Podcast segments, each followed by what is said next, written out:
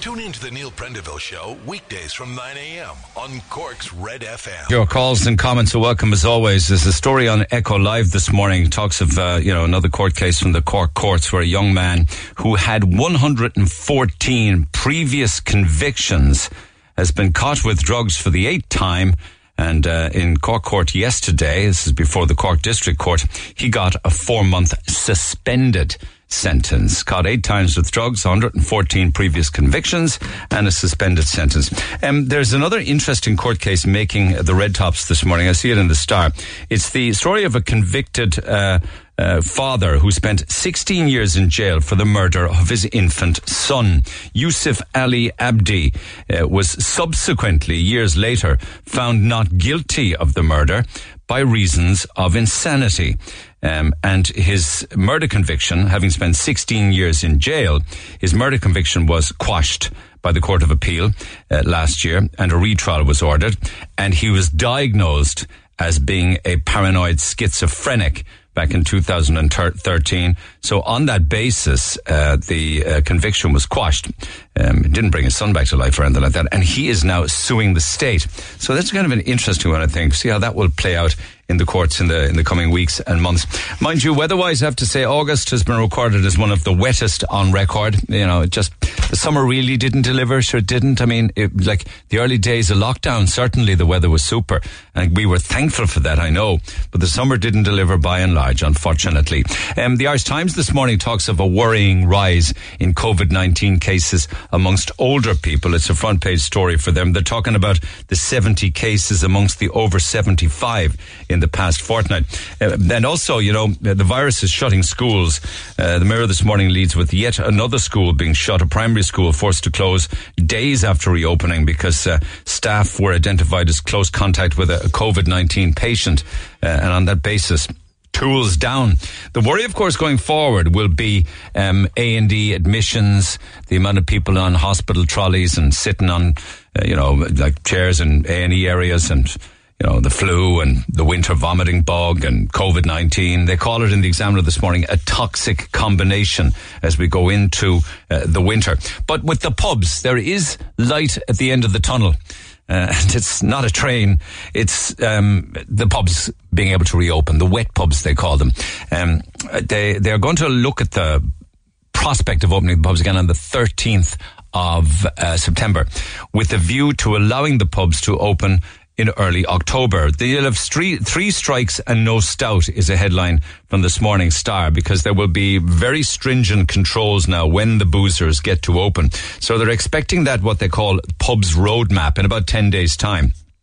And the publicans want plenty notice so they can get ready. I'd say they could, I'd say the publicans at this stage would open in 24 hours. Uh, but it's interesting. So the pubs will get to open and it looks as if it's going to be early October. And one person who's been helping that is a man who nailed his colours to the mast on this yesterday, Leo Varadkar, who told his Fine Gael colleagues that regular pubs should be given a chance should be given the chance to reopen. So at least in fairness, he has an opinion on something and he's not afraid to voice it. But the Dáil bar is the Dáil is the one that interests me. The only bar interesting me right now at this moment is the Dáil bar because apparently the Mail this morning says Oireachtas, an Oireachtas staff member tried to get an exemption um, for the Dáil bar, which would have allowed the Dáil bar to serve drink without food. But the idea was dismissed because they were afraid that the public would, uh, would there'd be a backlash. A backlash. There would be, there would be a revolution with that to happen. But what I did get to see then, dug it out from the inside pages of the mail, is the food that was on offer in the Dáil bar yesterday. Right? And it's all averaging between nine and 11 euro. Okay. So assume that all of this is like 11 euro. Roast crown of turkey with croquette potatoes and gravy. Lamb koftas with savory rice, sun-dried tomato sauce. Pan-fried sea trout with spring onions and hoisin sauce. Char-grilled aubergine with roast red pepper and feta, I suppose, for the vegans. Um, chicken salsa. Gourmet beef burger on a brioche bun. Smoked salmon salad. Chicken Caesar salad. Um, cold meat salad. And dessert 4 euro. Fresh fruit salad with yogurt or fresh cream and apple pie. With ice with uh, uh, with fresh cream. So that's what they get in the Dáil. That's the Dáil menu on a daily basis. I suppose they only started serving it yesterday because they only went back to yours. Yeah, they only went back to work yesterday. So the papers also to talk about Brussels as to you know who's going to get the job and who's not. It looks if Simon Coveney won't go for it. Uh, we don't we don't expect to get the trade gig that we lost with the resignation of Phil Hogan. We've lost that portfolio. So Simon Hogan, Simon Coveney will stay. Looks as if uh, it will be instead the MEP Mairead McGuinness who will get it. But don't you love that story of Kaiser, the 11 year old husky dog? Makes the echo today. Now, he was stolen from his home outside Cork City while his owner was at work. He was only two years old. I'd love to speak to the family on this. Derek O'Brien, the owner of the Spa Dog Grooming Salon, St. Patrick's Woolen Mills in Douglas, said the dog had been microchipped and was found in Limerick in recent weeks. And the owner and the dog were reunited after nine years. And even though the dog was stolen at the age of two, he instantly recognized the owner instantly. I mean, that just goes to show dogs are incredible creatures, aren't they? Sinead O'Connor wants to be a death midwife. Why not?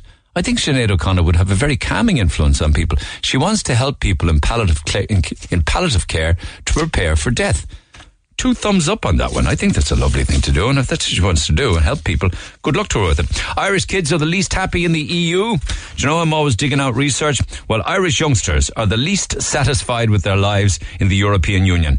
Uh, and we actually can back that up, unfortunately, with very high levels of suicide in this country. The report from UNICEF says that where our children's well-being shows that they are struggling with their mental health, with suicide, unhappiness, obesity, poor social and academic skills. And that's become very common now for kids in Ireland. In fact, it's become very common, to be honest with you, when in, in very eh, in countries with you know a lot of money, um, what they call high earner nations, I suppose.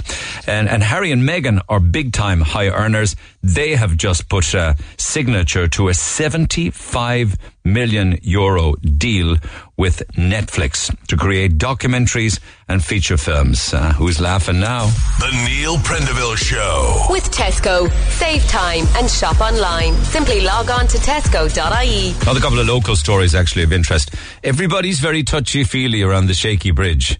Uh, nobody's getting answers to the questions about the shaky bridge as to why it's taking so long or why, as it seems to me, work on it seems to have ground to a halt. It should have been well open by now. We have no idea when it's going to be open again. And All English is asking some questions. I'm not sure he's getting the answers he wants in this morning's uh, Irish Examiner because it would have been great to have the old shaky bridge back across the summer, wouldn't it? God only knows when we will. Lines open 1850 104 106. Happy to return to some topics from yesterday if you don't mind. And one of them is hospital related. Not the main one. Well, the main one it is if you're giving birth. The CUMH. Doreen, good morning. Good morning, Neil. How are you? Thank you so much. What are you 18 weeks gone, as we say? Yes, 18 and, weeks gone, so just four and a half months. Does it, is this your first? It is, yeah, it is. So, so exciting times. Very exciting times, but very different times during COVID. Now, all the hospital policies in the country seem to be different, don't they? They are, yes. Okay, and what is the deal in the in the CUMH? So CUMH, um, so for all the scans, the 12 week scan, 20 week anom- anomaly scan, um, so on, you have to go alone. Okay, uh, so only the, the mother can go. There's no partners, no nothing. When you are brought in for labour, um, you can have one nominated part- partner with you that's only allowed to come in for the active labour. So just right at the end, just to be there for the birth. They are allowed to stay for one hour after the birth and they must leave they can't come back until you're going home. So I suppose there's hospitals around the country at the moment that are allowing people um, to be there. So there's just a bit of conflicting information. Yeah, give me an example of a best case scenario in another maternity hospital the Rotunda in Dublin, okay, very well known hospital, um, are allowed, the partners um, are allowed to go to the 20 week scan with you um, so that they can see the kind of how the baby is progressing and what it's like, you know, this exciting time, you know, seeing these little arms, little legs, the feet, uh, and Sorry, you need to move around a little bit there if you don't mind because it's not a great phone line. A 20 weeks, a, a 20 week scan which is the video. You see the video. You see the it live is. pictures. And, and, that's where they check for any kind of um, defects or anything like that as well. So they're allowed to be there for that. Then after the birth in the same hospital in the Rotunda, the partners or any nom- you can nominate one person. It doesn't have to be a partner. Is allowed to be there once a day. So they're allowed two hours a day to come in and visit, give you a hand, help you. I don't know, help you have a shower. You know, bring in a change of clothes, whatever you need. Um, they are tested, or not tested, but they get their temperature checked beforehand. It's the same in Letterkenny General. It's the same in Galway University Hospital as well. So would it be fair to say the CUMH has the have the most restricted um, They- regulations? They do, and it's not just the CUMH. You've got other ones as well. So you've got the Waterford University or the Regional Hospital in Waterford. There is other ones. It's, I suppose, it's frustrating because if I was living in Dublin, like this is our first baby, my partner would be able to be there with me, and he would be able to see this amazing thing going on. He's very disinvolved with everything. Now, Neil, I am fully compliant with everything COVID. I understand that there is a pandemic at the moment and that there's restrictions to try and, you know, contain this virus. Um, I'm very respectful of that. But if, you know, if we can pop over to Pennies or if we can go into town and all go for a meal with a load of other people, why can't my partner be there for one of the most amazing days of our lives? Even if he were to remember the, the bad old days when people had to gown up and stuff, even if he Yeah. was to do that, would be okay, wouldn't it? and be tested beforehand.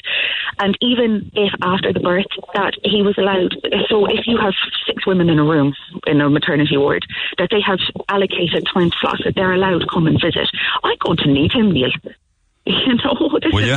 Will you? Oh, I will, of course. There won't be a nuisance in the way. No, he wouldn't. No, What do you What do you need him? What would you need him for? I'll need him for support. Neil, it's going to be very. I'm, I'm, I'm scared about it. I, I want to be doing this on my own. I know. I could be in labour for 20 hours beforehand. I may not, but I could be. And there's only going to be nurses, and they're strangers to me. While they are amazing and they know what they're doing, I want this person who knows me and who knows how to support Okay, me. so you, you need him for comfort, you need him for support, do. and you said you will be scared and you want him there. Yeah. You're And- fearful of it, yeah. Absolutely. And and even afterwards, Neil, when the baby's born, he gets an hour, okay? And then he has to leave. He just goes home and sits down and waits for two or three days until we come home. That's going to be very hard on him. He's just as excited, and as far as I'm concerned, he's, you know, we're 50 50 in this together. And, you know, it's, it's hard on him as well. You know what I'd love to do now? I'd love to talk to um, somebody who's recently given birth under those circumstances and get them to Yeah. describe what they thought of it and, uh, you know, particularly somebody who has, well, I'd like to talk to somebody, first time mom, and also somebody who's had uh, a, a couple of babies there, one under normal circumstances and one not. That would be good to see their thoughts on it, wouldn't it? Exactly. Absolutely. No, I, I've. I'm like the the scan the scan is, is is very sad because you would have thought that that would have been doable like just to pop in to see the screen you know, like, know, we all have different kind of thoughts and opinions on things.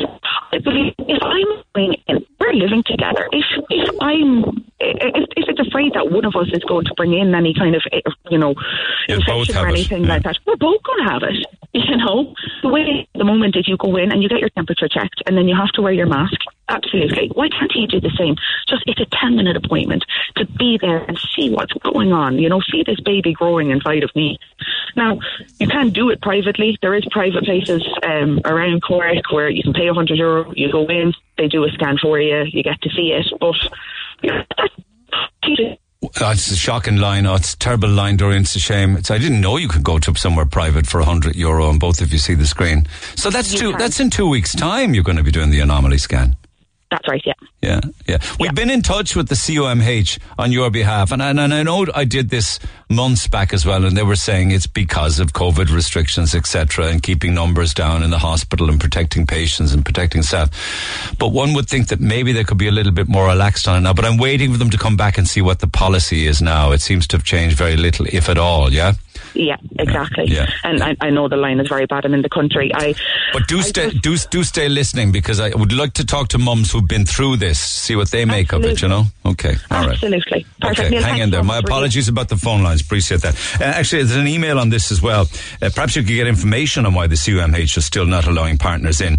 Just like Doreen is saying there, the, Our Ladies of Lourdes and the Rotunda are allowing partners to visit their premises, but it doesn't seem to be happening in Cork. I and other expectant mothers find find this extremely unfair as most of the corona cases are in Dublin. Why do we have to suffer the consequences? I'm a first time mum. My partner has missed out on so much. He hasn't even seen the baby.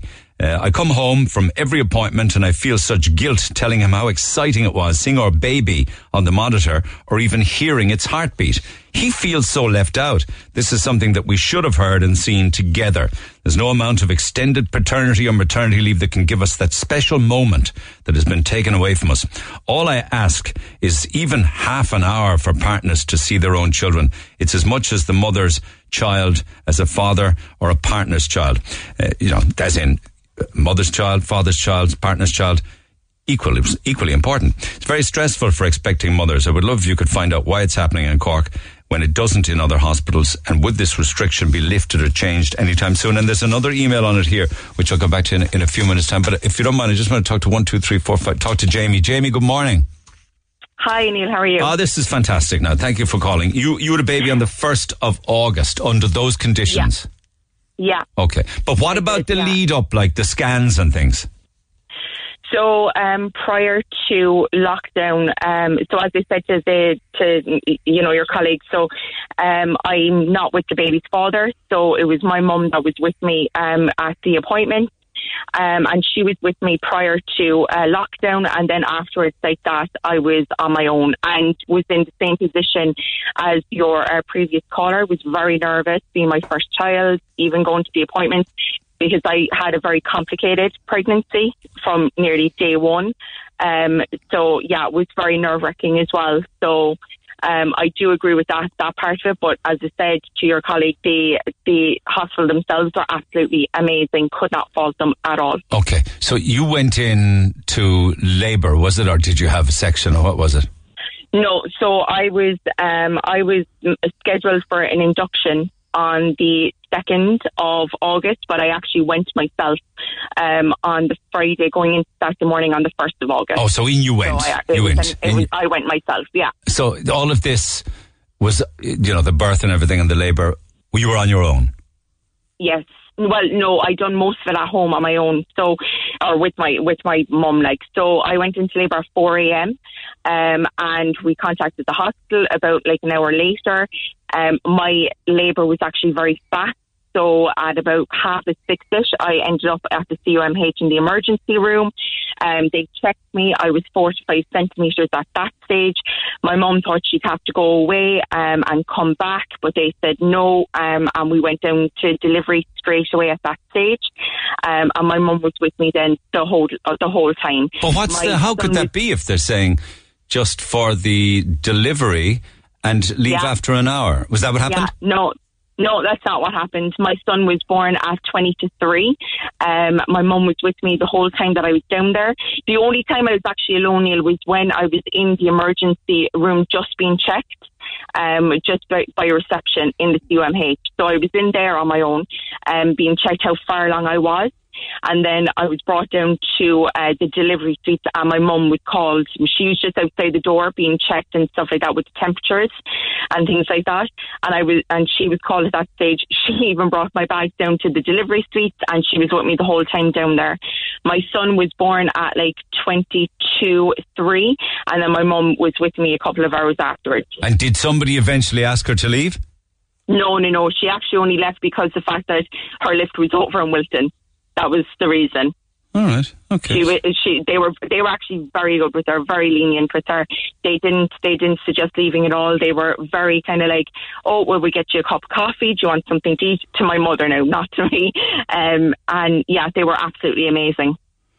but doesn't seem as if they're complying with the information that they're giving out as to, you know, you can. Uh, I don't know whether it was different because it was your mother. It might have been different if it was a man. I don't know, but you know, Could, supposed could, to, wa- could well be. I mean, I wouldn't have an opinion on that, but yeah, with with with my labour anyway, I had the support there. Um, and as I said afterwards, like your previous caller, I was No, they let you so in for. They let in. the man in for the labour. I think to to an extent Yeah. he's got to be waiting outside until the very last minute. Yeah. This is my interpretation of it. And at the very last minute, then he can go in, stay for the birth, stay for an hour, and that's it. Yeah. And that was my understanding prior to me going into labour. But as I said, and that's why I was very nervous because of the fact that it is my first child. I had a complicated pregnancy, didn't want to be on my own, didn't want to be around strangers that I didn't know, not having anyone there. But as I said, that wasn't my experience. It was, it, it, they I couldn't fault them. They were absolutely amazing. And tell me, was she able to come back and visit over the next couple of days? No, no, no, no. So it was just video calls. But then again, like that, the midwives on the floor, on the ward, were absolutely fantastic. So if I needed a shower, if I wanted to go down to the shop, they'd take the baby. They, and then obviously you have, you still have people in the rooms with you. Um, if you're, if you're a public patient. So you still have other mothers, new mothers in, in the wards with you.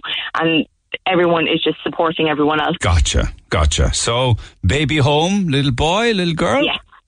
Little boy. Name yet? His name is Cody. Cody. Can I ask you a question? Was that the name you always intended on? Do you know how we give we It have a name we have a name in our head and we see the baby the name doesn't suit. It actually was, and I was terrified because I wasn't after thinking of any other names. Cody. It's a lovely name. yeah. It's a beautiful Yeah. name. And mum and Cody well? Yes, we're both doing fine. Yeah, thank you. All right, girl. Thanks for taking the call. Congratulations. Perfect. Thanks, Neil. Laura, good morning. You too. Laura, good morning. Morning, Neil. How are you? Okay, now I've apparently there's going to be a bad phone line day today. I can just feel it. So anyway, your baby's what three months old now, Yeah, she's three months now, um, since Monday, yeah. and Um, we're, so that's right in the middle of what was that? May, April, May, June. She was June? born the first of June. The first Yeah. of June. Okay. Um, so, um, like we had like my experience was a bit different because my labour was very long.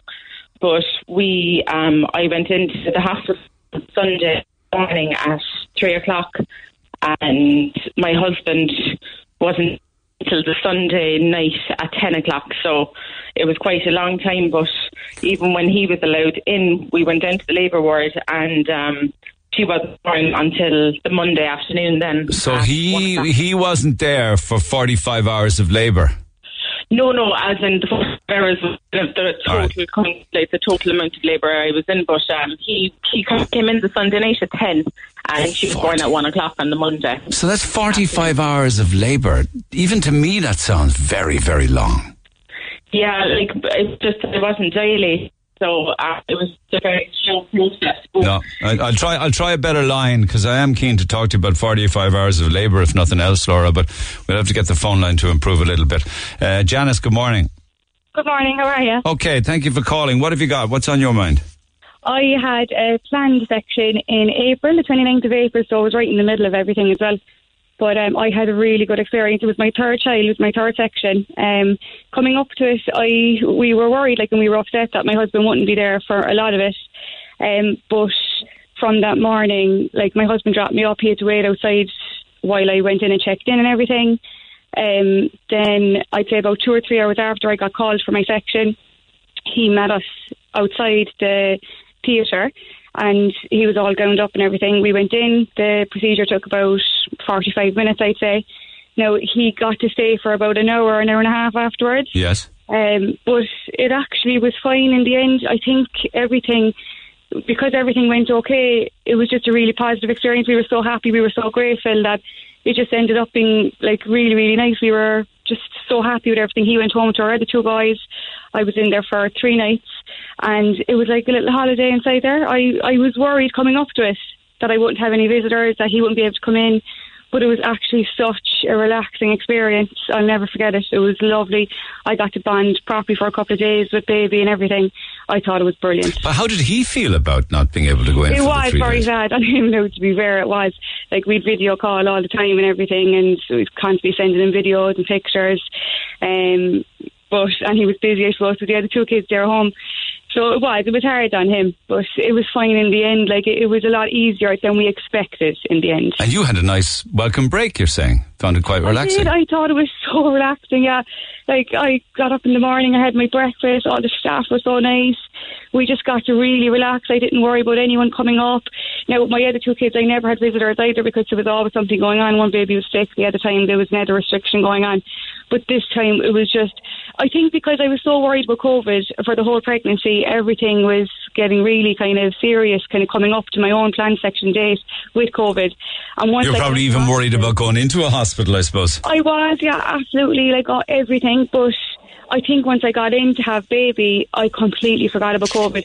Like when I was at home, I was watching the news every day, I'd be watching the numbers every day, and I just forgot it, it even was happening on the outside when I was in there with the baby. Super stuff. So it was a Yeah. beautiful experience then. It would, would, would it have been different though if you had 10 or 20 or 30 or 40 hours of labour? Um, you know, It probably was. No, I was struggling too because I had like surgery and everything. It was really sore and everything, and the recovery afterwards is longer. But it, it. Like, it- yeah, yeah, yeah. everything takes over when you've a good, healthy, happy baby with you.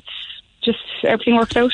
Lovely stuff. Appreciate it. Thanks for that, Janice. No problem at all. Appreciate it. Um, let me talk to Justin actually to get it from the perspective of a man. Justin, good morning.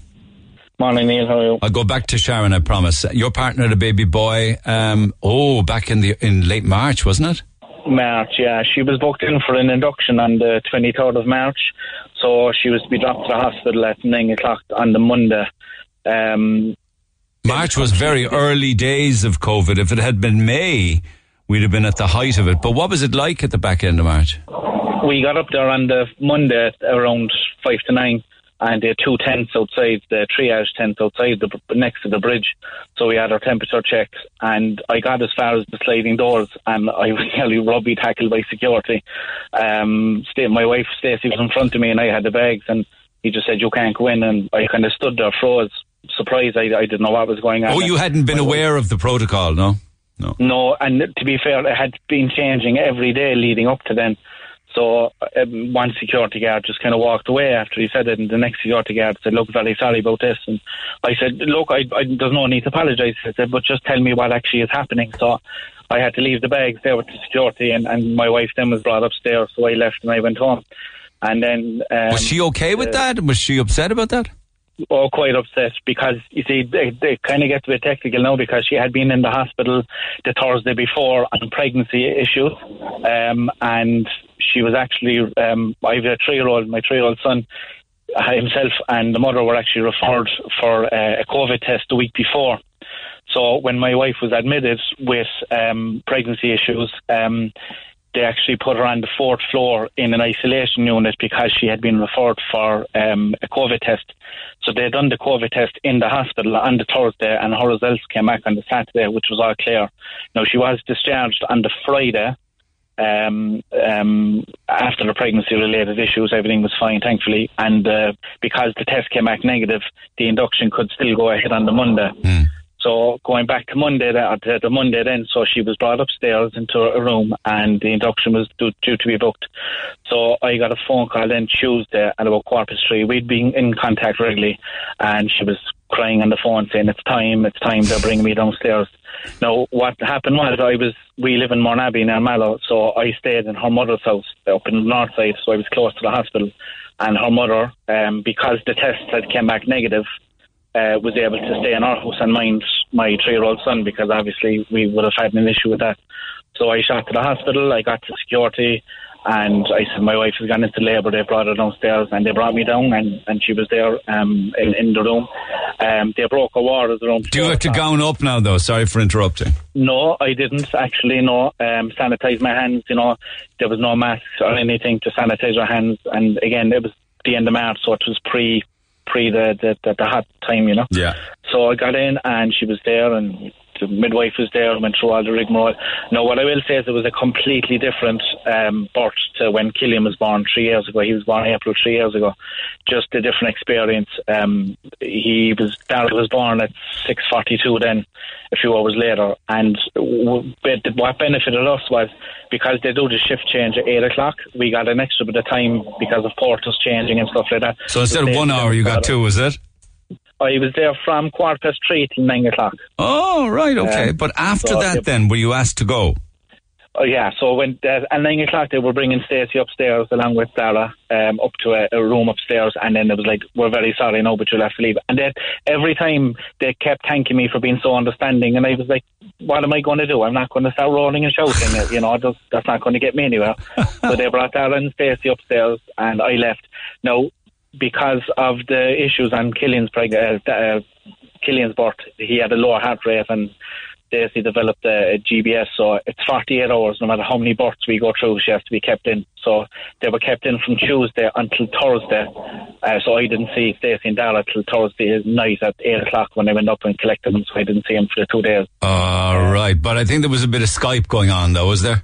Yeah, the WhatsApp video and stuff, but it's it's not the same. It's not know, the same. It's not the same. But nothing's been um, the same in the last six months. You can say that for sure. Yeah, but I just thought I'd give the father's perspective on it. Um, there were two different pregnancies. Um, we did like we done the tummy time now with with Dara, which we didn't get to do on Killian because again, like the heart rate dropped, they were worried. It was just he was born and that was it. I got to cut the cord for Dara. I didn't on Killian. They were completely different, but I have to say, and I, I know your previous callers have said it, the midwives were absolutely fantastic. Brilliant job, fair play them. It's just very interesting because I know the second one was an induction, but the first one was labour, was it? No, no, sorry, that was induction as well. Oh, both induction, because uh, Gary makes an interesting point. He says uh, that, that um, a labour ward is no place for a man. A theatre where life has commenced for your baby. I won't give a, uh, an accurate description of what he describes it as, um, but he says, um, you know, that um, you know, ma- a man shouldn't be around for this. Only medical people should be allowed in, but the snowflakes won't have it. You must be there. And Gary, probably old school, believes it's ridiculous that the men are there at all. Do you have any thought on that? Well, look, everybody's entitled to their opinion. Um, I just know that I, I didn't do anything special. I just held Stacey's hand, you know, I told her she's doing a good job, and just that reassurance, it makes all the difference, in my opinion. Um, That's a great answer. That's, that's, that's a great answer. Really, you know? That's a great answer. Thanks for that. Appreciate it. Thanks, Justin. Congratulations. Text 0868 104 106, lads. Let's see if this is any better just to finish that conversation with Laura. Laura. Hi, Neil. Can you hear me now? We'll give it a bash anyway. Where do we leave off? Um, I was saying that it was a long labour. Forty-eight um, hours, yeah, yeah. Was that was that forty-eight hour labour now painful? Do you get to sleep? Um, no, like you, I was contracting for like I was contracting, I suppose, for a good 29 hours, and then I was able to get the epidural once I was the three centimetres dilated. So for 29 hours of pain and no sleep?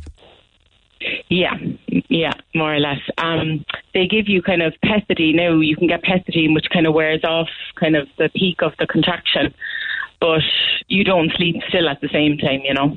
Oh my um, God, I'm so glad I'm a man. it's a man's world. it is in that regard, anyway. so, what stage was he allowed in then? This, of course, uh, was in the month of what? What month was it? Um, so she was born the first of June. Yeah. yeah. Oh, um, right. Okay. Bad old time. Bank holiday weekend. So he came in on the Sunday evening at ten o'clock. He was allowed in because I was three centimeters dilated, and I was going down to the labour ward, and then she wasn't born until one o'clock on the Monday afternoon. So he was there quite a long time. He was there for about, I suppose, 16 hours. Long time. Yeah, yeah, because I just wasn't dilating. And afterwards, then? Afterwards, she um, she'd go to New York. It was a New York. Um, so right. after she was born, they had to bring her down to Neo, kind of away. So he went down. Um, my husband he went down to the Neo just to kind of walk down with her, and he came back up to me, and I was just being kind of wheeled up, and um, we just said bye to each other then. But um, he was able to go into the page also. he was able to go into the Neo no, it's not happening for me again, Laura. My apologies. We did the best we could, and I appreciate your contribution. I'm glad that all are well and baby's home, and the three of you are happy. Lines open one eight fifty one zero oh four one zero oh six. Um, this started yesterday from a, an email regarding um, Doreen, who was 18 weeks pregnant and anxious at the thought. She mentioned in the, on the air there with a uh, a, few, a, little while ago that she was actually fearful and afraid to go through the labour alone. Back after the break, text 0868 104 106. Talk to Neil Prendeville now. 1851 04106. Red FM. Yes, indeed. And of course, there are restrictions on many different things and restrictions where you can go and who you can go with and stuff like that. And of course, we're talking about possibly the pubs opening in early uh, October, mind you, would be under very, very strict conditions, I suppose. But other sections of society just get on doing their own thing, and we saw it went on in Killarney, and we saw the the the, the liquid the the um, bottomless brunch that went on in Dublin. your man pouring drink down people's throats with a bottle of whiskey, and then of course scenes from Temple Bar and uh, lots of house parties and what have you. And it seems as if Cork will have its very own rave on the 26th of September. You bring your own booze to this rave. Apparently, it will start at 9 p.m of an evening and it will run through until 8 a.m. the following morning. The tickets uh, were sold through uh, an Instagram page which had a link to Eventbrite, and you bought the ticket there, and then you also paid for the bus. The date, as I say, is um, December, September 26th, um, and it runs right through the night to early morning. So we got in touch with them under the under the um, I suppose the pretense of wanting to buy one of these tickets to see what it was what it was all about, and they were very very cryptic about um, as in the name cryptic. They were also very cryptic about the amount of information. They were saying up on their on their page that this is a private event, so you must message us for a password. There will be transport to and from the event. More details on the pickup locations will be given to ticket holders closer to the time. Uh, private events, so you have to have a password and then you wait, I suppose, until the very last minute and they tell you where to go to get on the bus. Now, it's totally sold out at this stage. So you buy the ticket and uh, I think tickets maybe 10 or 12 euro, something like that.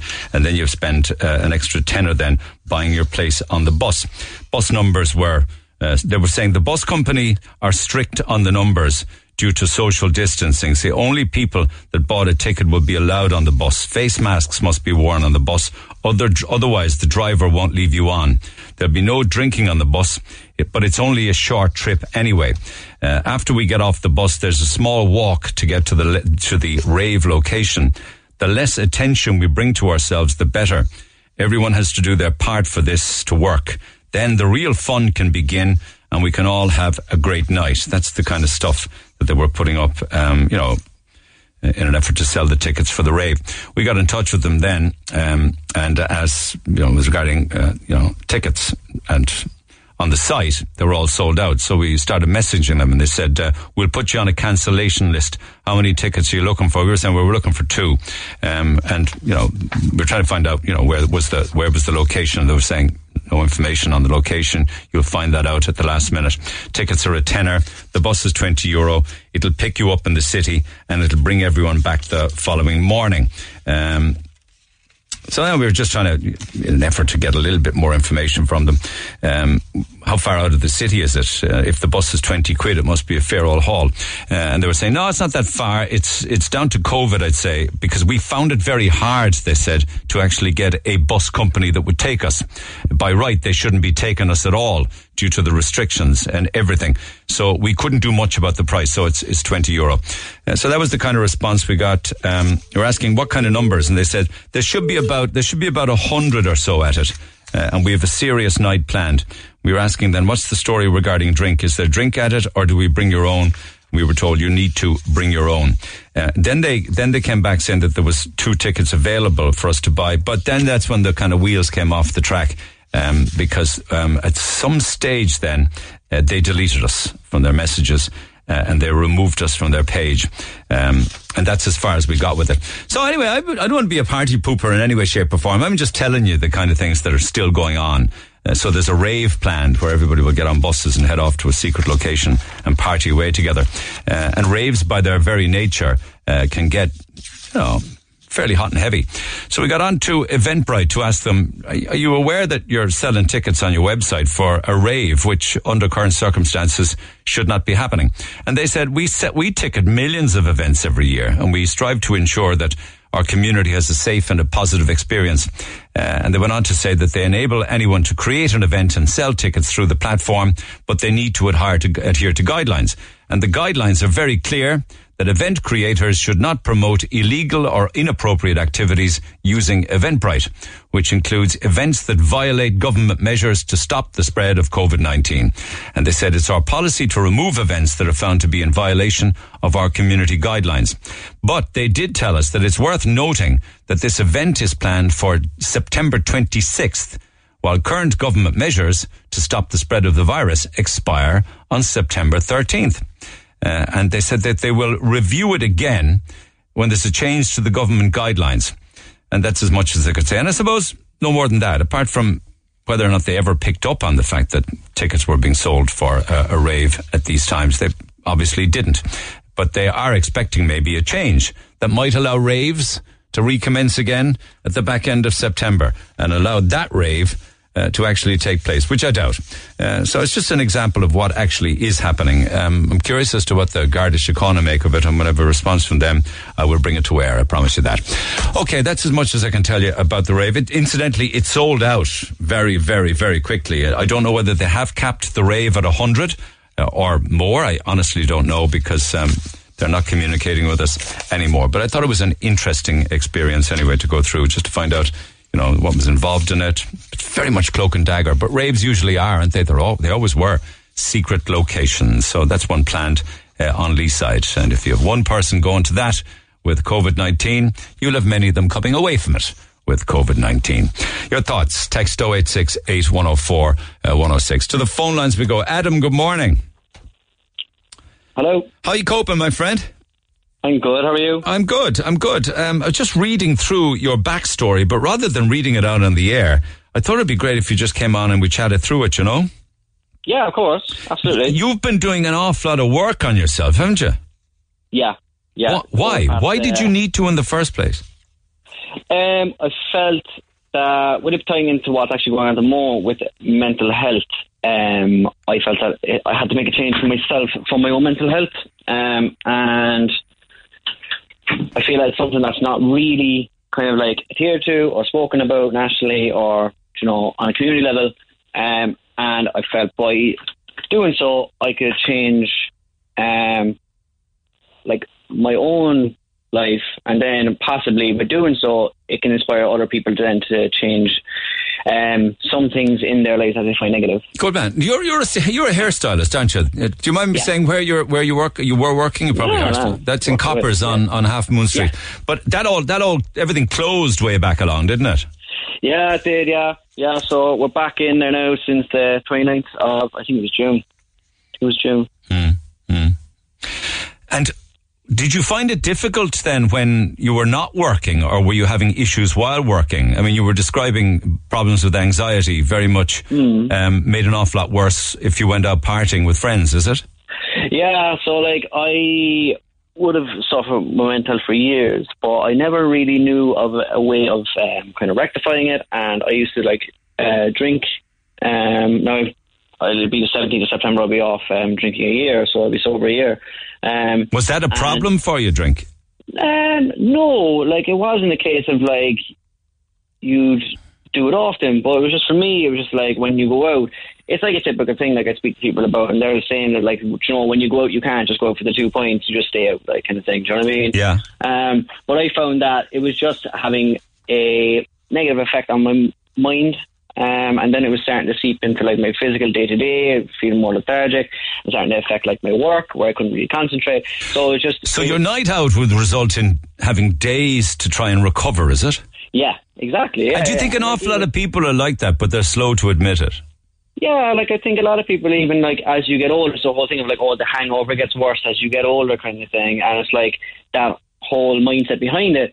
And even I speak to people who come in to see me, and like I have friends and everything like that, and they're like, oh, I went out like on a Saturday, and geez, you're not right until the Tuesday, kind of thing, or the Wednesday. Um, but like that's the thing is that like it works its way through the body and out the body, and then you suddenly feel great, and then by the weekend you're back there where you should be, and then you're going to go back out again. And it's amazing then that we, we never learned from that experience and we just went and repeated it again. Yeah, you see, like alcohol is uh, like, uh, although like I'm not not like saying alcohol is the biggest issue in society. It's just that for me personally, I found it was an issue, and um, it was something that you know you wouldn't learn about it until you kind of come to the point where you're like, I need to stop this. I need to sort something out. I need to fix it. Um, and that's what it was like for me. I feel that like for people like alcohol is depressive, you know what I mean? But we don't realize it, and it's an, it's like addictive. It's the most addictive thing really out there because it leads into other things. Um, but like it's definitely like an escape mechanism for people who are suffering. You you were mentioning to the lads. I don't know how much you want to go into this, but because because yeah. I am curious as to when parents divorce, what effect does it have on children? Yeah, like it can have an adverse effect, um, depending on how it's approached. Um, no, I just want to say, it obviously, that maybe my parents are listening. Like, I, we had a very, very great upbringing. Um, we didn't have a bad upbringing. We had the best of the best when we were younger and everything like that. It's just though, like, divorce can have that thing, especially depending on your age. Like, if, if you're around, like, say, my age now, around 28, if it happened, then you'd be like, okay, cool, we can handle it. But it's just when you're a precarious age of, like, you know, your teenage years, you're developing as a person, your, de- your mind is developing, you're trying to figure things out even for yourself. Um, and it can have an effect on you. Um, and it's like one of those things that unless the the mechanism is there for you to cope with it, you don't know how to approach it, how to fix it, mm. um, just for yourself. And like I find, like how it's led into now is that even with like mental health and everything, um, that if it's something that you can't speak about, um, then it becomes like it's basically like you have roots to the tree, and the tree is growing and growing and growing. The roots are going deeper and deeper and deeper, and you've no way to kind of fix it. Um, and my thing with it is that, like, although, like we all say, even with divorce and with relationships and any relationship we have in our lives, like, it, essentially it falls away because of the lack of communication. And what I find is that like if you have a lack of communication with relationships, they fall apart. But isn't the most important relationship in your whole life with yourself? And if you can't communicate with yourself in a positive manner and trying to like big yourself up, then the communication falls away, and then people suffer with their mental health.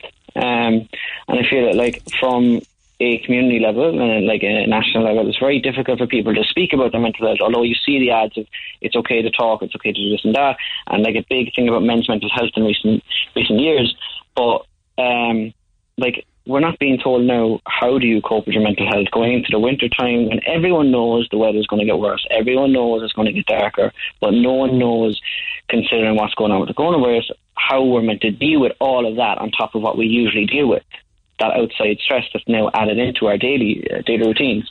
Um, and like even at a government level, I think like a few weeks back it was mentioned in the Dáil by a minister about like um, how do people cope with their mental health and what we're going to do for mental health. And I haven't seen anything about it since. There's been nothing about it since, and like people now are like trying to find a way to deal with it. And if it, like the whole thing is like it's okay to talk, it's okay to open up, it's okay to speak about it. But my rebuttal to that is that if the leaders of our country aren't speaking about it, it whittles down. It's like you're looking at a leader, and the leader is going to talk about things. And if it whittles down to, say, your staff or the people you're trying to influence, if the head of our country aren't speaking about things that really matter, like our mental health, how can we, as a day to day person, speak like people around us, if we're looking at the TV and we're seeing that these people aren't actually acknowledging what's going on. Mm, sometimes they feel as if the cure is worse than the actual disease. But can, can you hold, can you hold on to that because I just want to pick up on the end of the conversation after ten, Adam, if you don't mind. Text 0868 104 106, lads. We're back after ten. Talk to Neil Prendeville now. 1851 04106. Red FM. To the phone lines we go. Adam, good morning. Hello. How are you coping, my friend? I'm good. How are you? I'm good. I'm good. Um, I was just reading through your backstory, but rather than reading it out on the air, I thought it'd be great if you just came on and we chatted through it, you know? Yeah, of course. Absolutely. You've been doing an awful lot of work on yourself, haven't you? Yeah. Yeah. Why? Why did you need to in the first place? Um, I felt that, with it tying into what's actually going on at the moment with mental health, um, I felt that I had to make a change for myself for my own mental health, um, and I feel like it's something that's not really kind of like adhered to or spoken about nationally or you know on a community level. Um, and I felt by doing so, I could change, um, like my own life, and then possibly by doing so, it can inspire other people then to change um, some things in their lives that they find negative. Good man. You're you're a, you're a hairstylist, aren't you? Uh, Do you mind me Yeah. saying where you're where you work? You were working. You probably Yeah, are still. That's in Coppers on, on Half Moon Street. But that all that all everything closed way back along, didn't it? Yeah, it did. Yeah, yeah. So we're back in there now since the 29th of I think it was June. It was June. And did you find it difficult then when you were not working, or were you having issues while working? I mean, you were describing problems with anxiety, very much Hmm. um, made an awful lot worse if you went out partying with friends. Is it? Yeah, so like I would have suffered mental for years, but I never really knew of a, way of um, kind of rectifying it. And I used to like uh, drink. Um, now it'll be the 17th of September. I'll be off um, drinking a year, so I'll be sober a year. Um, Was that a problem for you? Drink?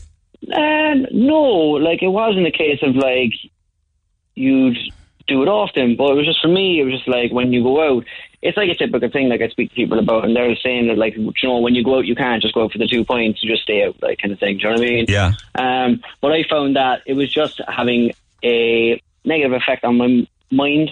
Um, and then it was starting to seep into like my physical day to day, feeling more lethargic, and starting to affect like my work where I couldn't really concentrate. So it was just So your night out would result in having days to try and recover, is it?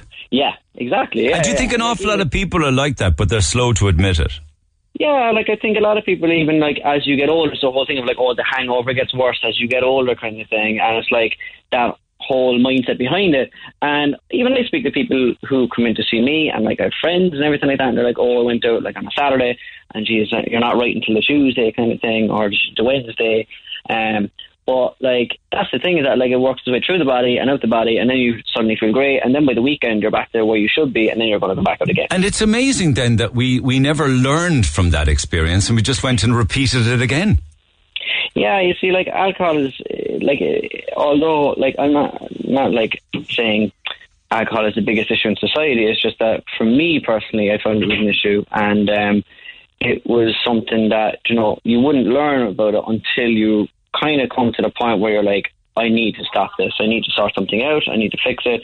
Um, and that's what it was like for me. I feel that like for people like alcohol is depressive, you know what I mean? But we don't realize it, and it's an, it's like addictive. It's the most addictive thing really out there because it leads into other things. Um, but like it's definitely like an escape mechanism for people who are suffering. You you were mentioning to the lads. I don't know how much you want to go into this, but because because Yeah. I am curious as to when parents divorce, what effect does it have on children? Yeah, like it can have an adverse effect, um, depending on how it's approached. Um, no, I just want to say, obviously, that maybe my parents are listening. Like, I, we had a very, very great upbringing. Um, we didn't have a bad upbringing. We had the best of the best when we were younger and everything like that. It's just though, like, divorce can have that thing, especially depending on your age. Like, if, if you're around, like, say, my age now, around 28, if it happened, then you'd be like, okay, cool, we can handle it. But it's just when you're a precarious age of, like, you know, your teenage years, you're developing as a person, your deve- your mind is developing, you're trying to figure things out even for yourself, um, and it can have an effect on you. Um, and it's like one of those things that, unless the the mechanism is there for you to cope with it, you don't know how to approach it, how to fix it, um, just for yourself. And like I find, like how it's led into now is that even with like mental health and everything, um, that if it's something that you can't speak about, um, then it becomes like it's basically like you have roots to the tree, and the tree is growing and growing and growing. The roots are going deeper and deeper and deeper, and you've no way to kind of fix it. Um, and my thing with it is that like, although like we all say, even with divorce and with relationships and any relationship we have in our lives, like it, essentially it falls away because of the lack of communication. And what I find is that like if you have a lack of communication with relationships, they fall apart. But isn't the most important relationship in your whole life with yourself? And if you can't communicate with yourself in a positive manner and trying to like big yourself up, then the communication falls away, and then people suffer with their mental health. Um, and I feel that like from a community level and like a national level, it's very difficult for people to speak about their mental health. Although you see the ads of it's okay to talk, it's okay to do this and that, and like a big thing about men's mental health in recent recent years. But um, like we're not being told now how do you cope with your mental health going into the winter time when everyone knows the weather's going to get worse, everyone knows it's going to get darker, but no one knows, considering what's going on with the coronavirus, how we're meant to deal with all of that on top of what we usually deal with. That outside stress that's now added into our daily uh, daily routines, um, and like even at a government level, I think like a few weeks back it was mentioned in the Dáil by a minister about like um, how do people cope with their mental health and what we're going to do for mental health, and I haven't seen anything about it since. There's been nothing about it since, and like people now are like trying to find a way to deal with it. And if it like the whole thing is like it's okay to talk, it's okay to open up, it's okay to speak about it.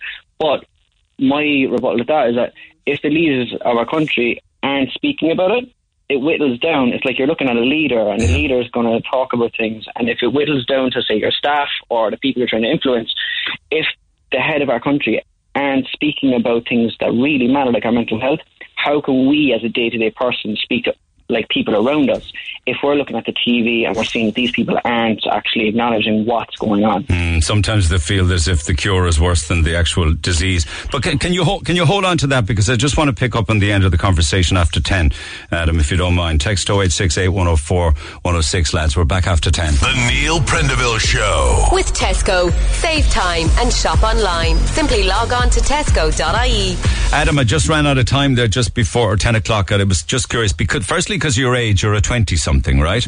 Yeah, Secondly, with regards, certainly with, certainly, secondly, with regards to COVID. And I get mm. texts every day from your mm. generation saying that people should ease off young people. You know, it's difficult enough for all of us, but it seems as if young people are getting a very bad rap. Uh, on mm. top of that, of course, you know, we we're socially interactive as a species, and for young people, Yeah. that's proving even more difficult. You were saying, you know, that we we like to hug people, you know, we like to touch, um, but we see we seem to be almost ashamed to be able to do any of those things because of the dangers. But also the the fact that with more young people now, we're seeing more suicides, more self harm, um, more of them reaching out for counselling. Why is that? Um, it's it's hard to kind of. Do you know what? This is the thing. Is that it, if we had the answers to that, we'd have the solution to it at the same time. Do you know what I mean? And it's very difficult to kind of pinpoint why that is.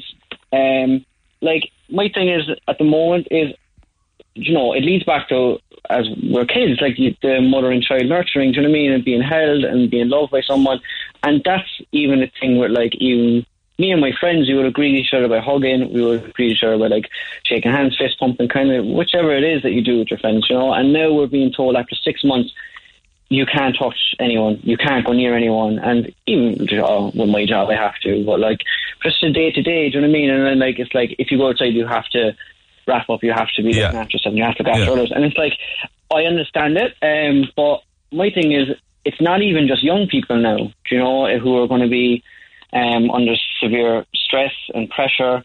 Um, like you're going to have, like I had a client in the other day, Neil, and he said that his family has uh, a bingo hall, and the woman came up to him who was in her seventies, and she was part of all these clubs, and she said, "Thank God you opened because other than this, I only had my knitting club, who I just managed to join before the coronavirus Yeah, came in. yeah. Everything else has been cancelled, and then they're telling all people to stay home as well. At the same time, now I understand it's a protection thing, but at the same time, you're completely segregating each individual community. You know what I mean? And putting each individual community um, under or age bracket, sorry, under their own personal kind of stress.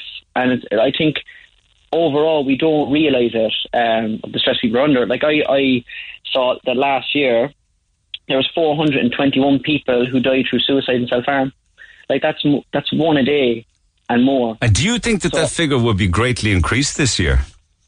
I'd be afraid it will be yeah. Yeah. Because like even like I I'd seen like the Samaritans website, and even the first thing you see is that they're looking for donations. They're under savage pressure, looking for people to volunteer. Do you ever call them? Do you mind me asking? Did you ever reach out for that kind of help? Um, I actually went to Samaritans in Cork. Um, I can't remember where it is, but it's in Cork City. And I went there when I was 19 once. Um, I was looking at that I had a friend at the time. He thought he wasn't. He was worried about me and brought me down there. Because And at the time there was self harm, self harm, wasn't there? And you were having what we call suicidal ideation. Yeah, like I never like harmed myself.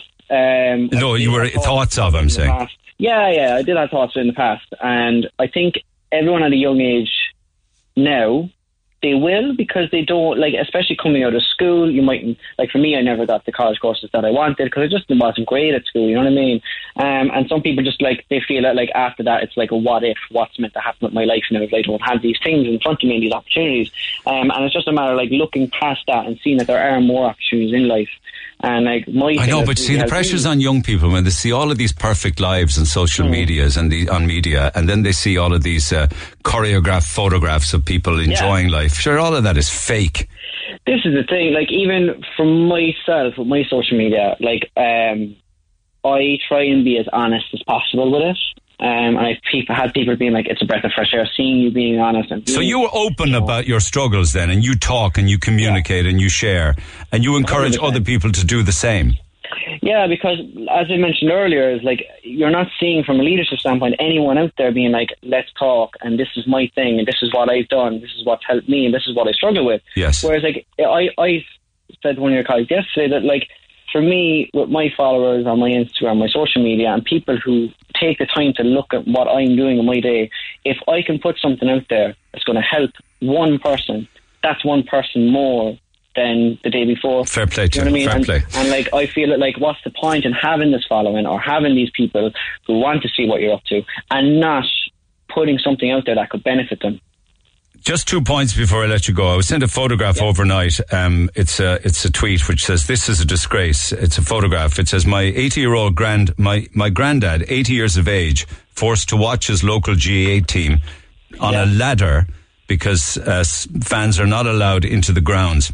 And there's a photograph of an elderly. Yeah. A, yeah. Do you see that one? He's he's on a step ladder looking up over the the, the metal railings. And ne- who's next to him? But another uh, pensioner, yeah. and he's doing the very same thing, looking in over yeah. a railing. That's the kind of thing that leads to like serious depression. Like exactly, like this is the thing is that like it's it's very very sad to see things like that. Do you know what I mean? Like uh, even you know with like the pubs and stuff. Like I don't drink personally, as I mentioned, but like even with the pubs and stuff.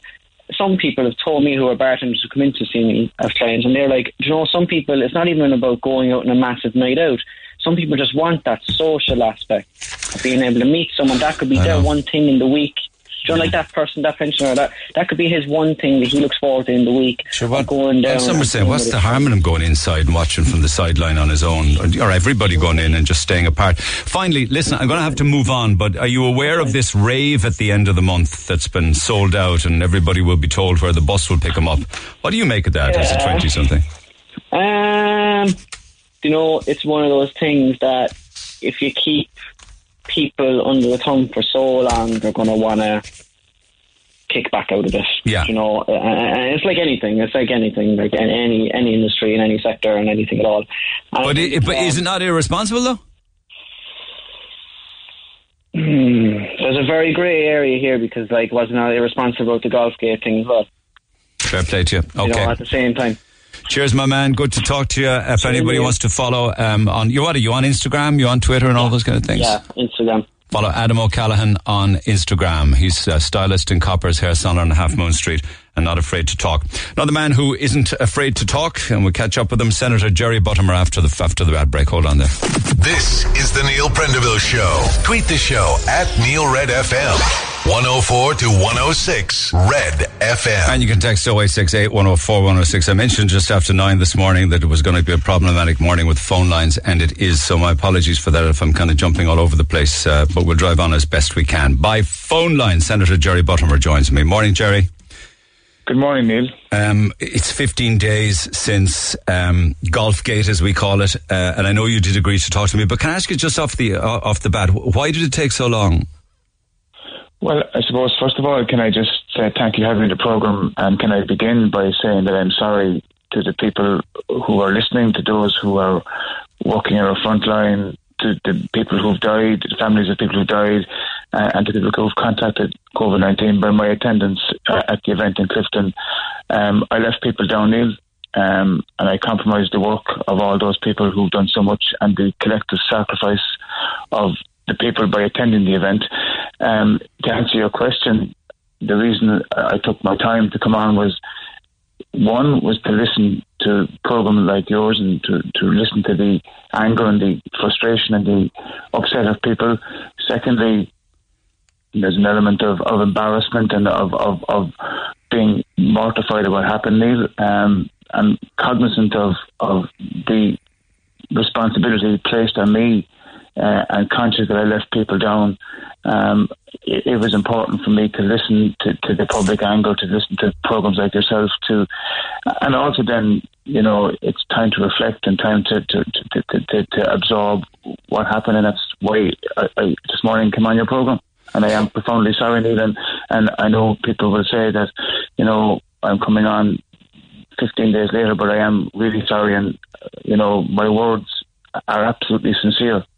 Okay, um, can you can you just talk us through the day?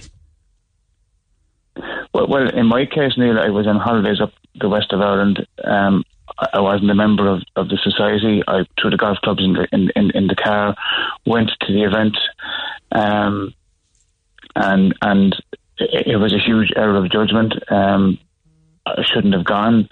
Um, it was a, I, I don't know whether it was a, a combination of a false sense of security, complacency, um, but it was an error of judgment, and I made a huge mistake, and, and I, I'm really sorry I didn't live up to the expectations um, and the demands but, placed on me as a, as a, as a member of the Oireachtas, and, I and that's why on the Friday you, morning. But, but did you um, just happen to ha- did you just happen to have the clubs, or were you did you have a a tee time booked and everything way in advance as part of the society? No, no, no, no. I made made a decision to play. Um, arrived at the golf club at, at, at around two o'clock um, and, and, played. Um, as I said, I was on holidays up the west. Um, it, it wasn't. There was no maliciousness. There was no intent to cause any hurt or harm. No, I know that. But did anybody did anybody not say to you in advance? I'm not so sure this is a great idea. Well, in my case, Neil, um, I, I, did ask um, on, on the Tuesday night uh, the organisers and the hotel owner regarding the event, um, and, and, I was assured that it was COVID compliant. Um, and, and in my case, Neil, I made a decision to go. It, it's my responsibility. I'm not justifying going there. Uh, I was too ready to accept the assurances uh, that it would be COVID compliant. Um, 30 seconds was too long to be there. I shouldn't have gone. I'm, I'm genuinely sorry, Neil, uh, for being there. Oh, I know. I mean, you. I mean, you have apologised. I understand that, and, and it's a contrite apology. if I can just say, Neil, I mean, I, I suppose it, you know it, it, was an act of complacency, a lack of concentration. I, I didn't, you know, definitively go through the regulations, if you like, uh, and and I, I, regret that now, and, and, and in any shape or form justifying being at the event. Uh, I accept my responsibility in going. Uh, had you not been aware that the guidelines had changed? I, I had, Neil, and, and, and that's where I have a huge amount of regret. I, I but, you know, I, I, suppose I spoke to the, the organisers and the hotel owner. Um, and and I, I, if I'm honest, I was probably too um, ready to accept the assurances that it was within the guidelines. Um, I accepted too readily the assurances. I, I should have made further inquiries myself. Um, I didn't.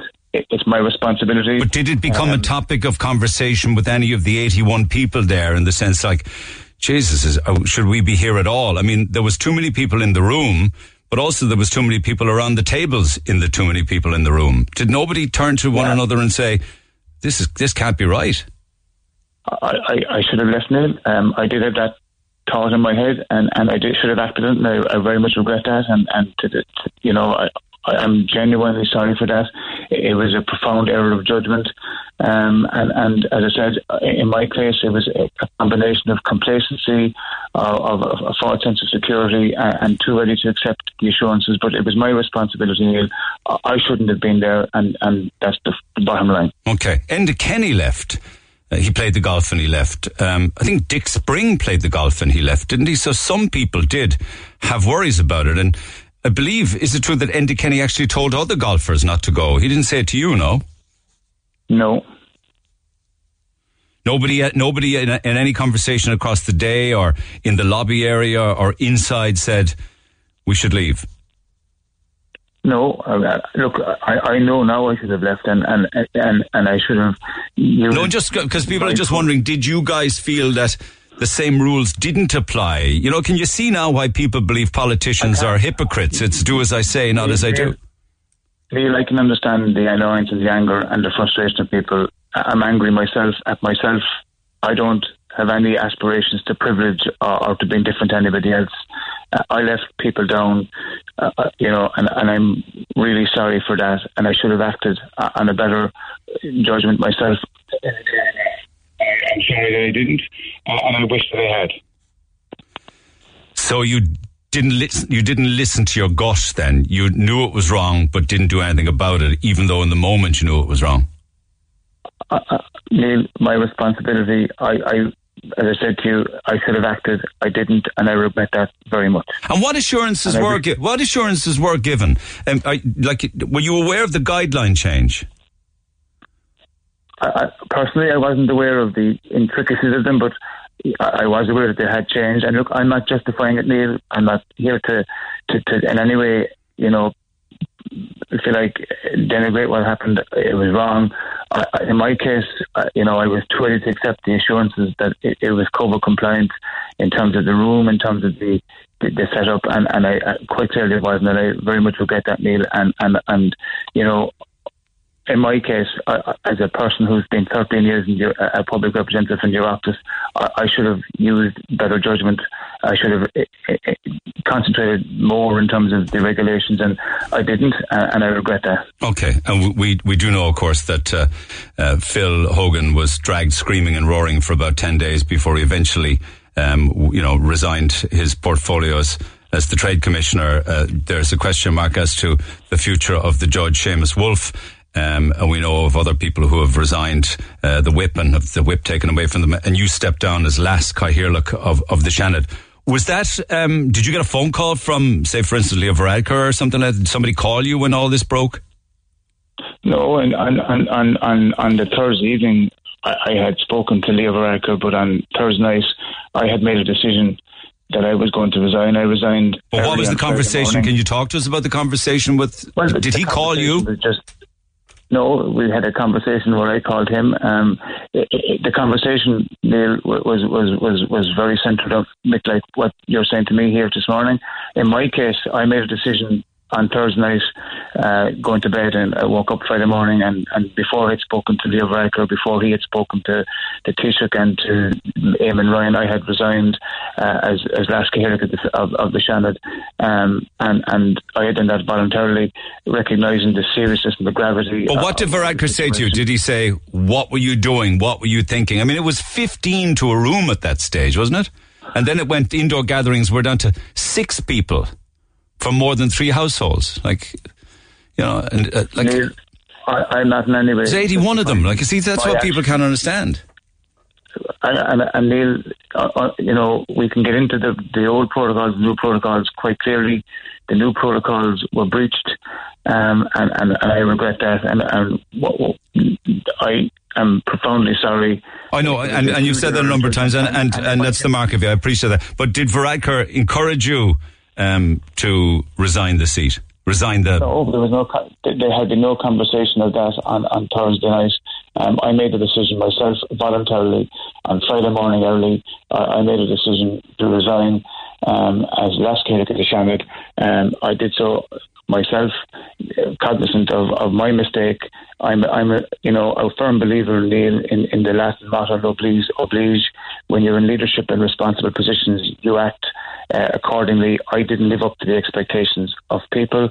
Um, I know many people who have, you know, made huge sacrifices. Uh, and from listening to, you know, to your program this morning, the gentleman watching the match last night, you know, I'm conscious that people have made a collective sacrifice.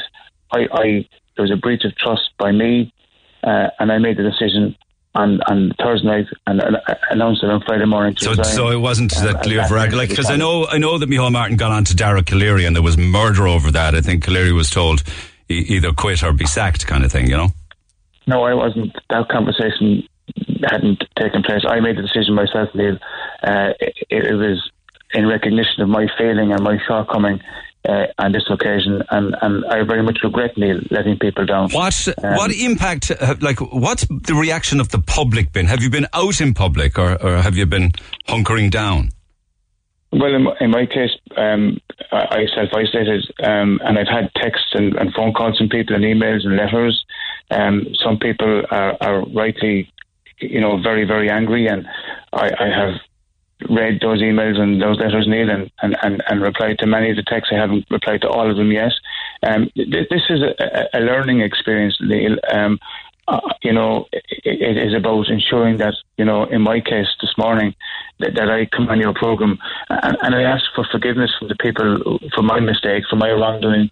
Um, it's a learning process for me in terms of, you know, to be careful, to concentrate more. Um, and, and I understand, and, and everyone is entitled to forgiveness. Listen, for, listen. I, I, would define, I would defend you to the end on forgiveness. But I suppose, you know, we, we would regard people in politics, certainly in the Dáil or the Seanad, who talk about this day in, day out, day in, day out. We followed the guidelines. You know, those guidelines changed to an indoor event of 15 people. There were 81. It's just people have difficulty trying to comprehend such a, monumental um, cock up, you know? And, and Neil, it, it, was a monumental error. Um, what it does show is, and what it does illustrate, is that all of us, there's no demarcation. And I've never in my life sought to be different to anybody. I've never talked about, you know, I never acted as somebody of privilege or, or whatever because I don't but I'm an ordinary person. Uh, I'm a very proud Cork person. Uh, I, am asking for forgiveness this morning in your programme.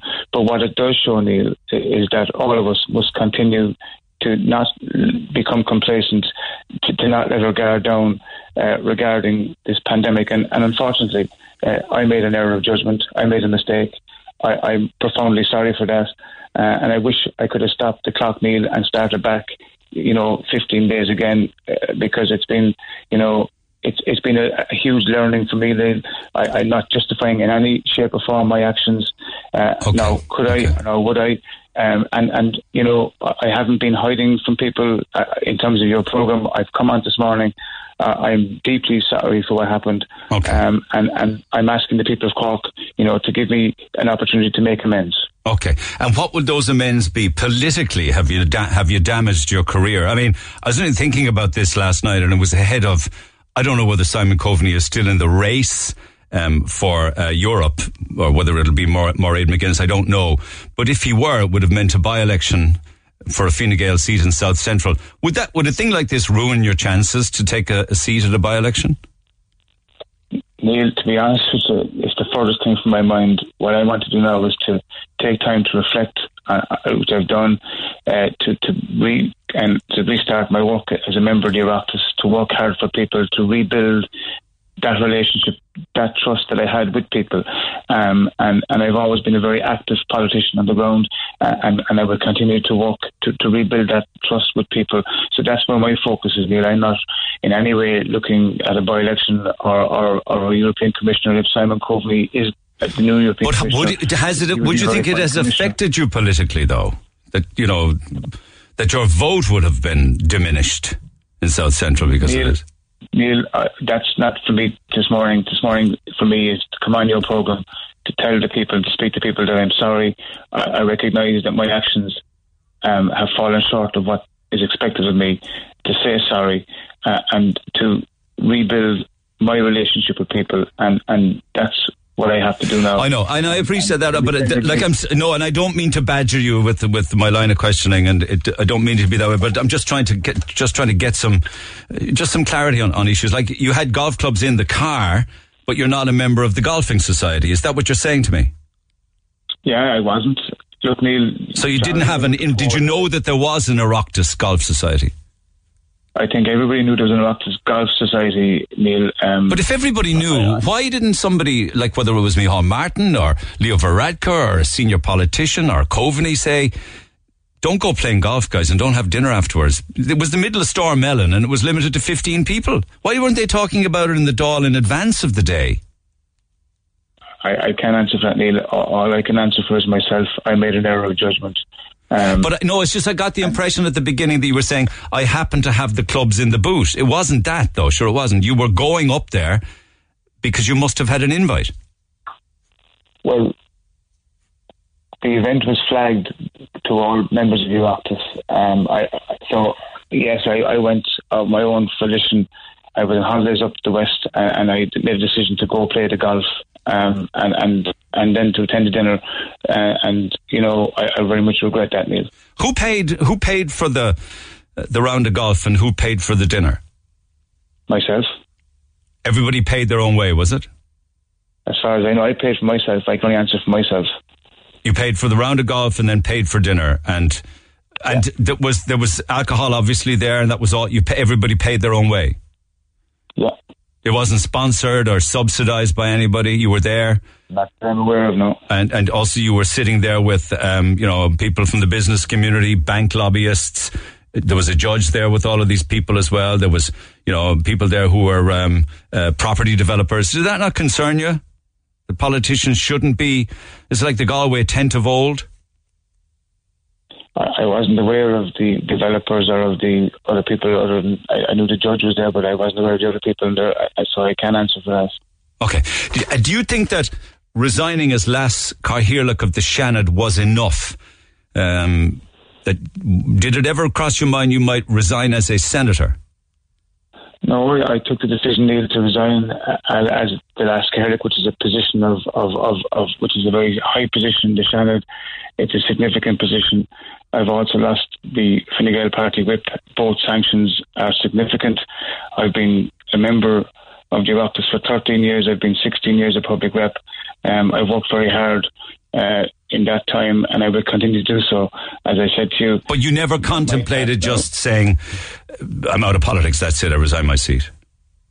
No, because I, I believe in public service, Neil. I, I, I took the decision to resign uh, as the last um, and now, as I said to you, my, my task is to. Yeah, but that's kind of uh, that's not much of a that's not much of a sacrifice, really. It's a title as such, isn't it? Well, it's a position of of of of, of, significance in the Oireachtas. Um, I took the decision to resign, Neil, um, and and I made that decision, and and that's where I'm at this morning. Des Cahill, a fellow party member, councillor on Leeside, told me back in the day that you should quit. You should have quit politics and resigned your seat, and he's in Fine Gael. Yeah, I made the decision, Neil, to resign on the Friday morning early. Um, as I said to you, I recognise that the hurt and the pain and the anger, and I've let people down. Uh, and now my task is to rebuild that relationship, to work hard, to show people that I am the politician has been elected for 16 years to the office in Cork City Okay, Council. and uh, you are contrite in, in asking for apology and forgiveness on, on a number of occasions. I appreciate that. Did would you know? We also heard some weeks back that you guys were claiming hefty expenses to go to the Seanad when the Seanad was shut. Would you have been paid expenses to travel in your car to that golf? Would you be? Was that claimed as part of uh, of your remit as a senator? No. Why did you guys claim expenses when the Shan- when the Seanad was shut? Well, that, that, that situation, Neil, is, is not as you have presented in terms of the Seanad. That's a fair question, though. You did claim all of you claimed expenses for a period when there was no one at Dáil Éireann and no one in Seanad Éireann. No, what, what we do, Neil, is we must uh, we must fulfil a certain number of days in the year, and, and if you don't meet those criteria, that money is returned automatically. Um, No, Ivana Bacik entered zero for expenses for that period, so you guys must have filled in something. No, Neil, you get paid it automatically, and uh, at the end of the calendar year, if you haven't reached a certain number of days, then you that money is returned automatically to the Oireachtas. So you're saying that would be reimbursed, is it? If I don't make the number of days, that would be reimbursed, yes. Okay, so the expenses that were claimed for the period when the Seanad was closed will be given back. If if you don't make the number of days, Neil, on the calendar year that you're allocated, then you reim- that money is reimbursed automatically. That money is paid out automatically. And at the end of the year, there's a reconciliation with the number of days you must do. And if you haven't that done, then that money is allocated. That money is returned automatically. Okay, okay. All right, so it's um, apology, forgiveness, rebuilding, is it? And look, I, I really wish I wasn't there. I, I am very sorry for that, and no words of mine can adequately express the, the disappointment I have in myself at letting people down, um, and in, in the hurt and the anger that has caused so many people. And I really am sorry for that. Okay, we leave it at that for now. Appreciate you taking the call eventually. Much obliged to you. Have a good day, Senator Jerry Buttimer. Your thoughts on that are welcome. Text 086 8104 106.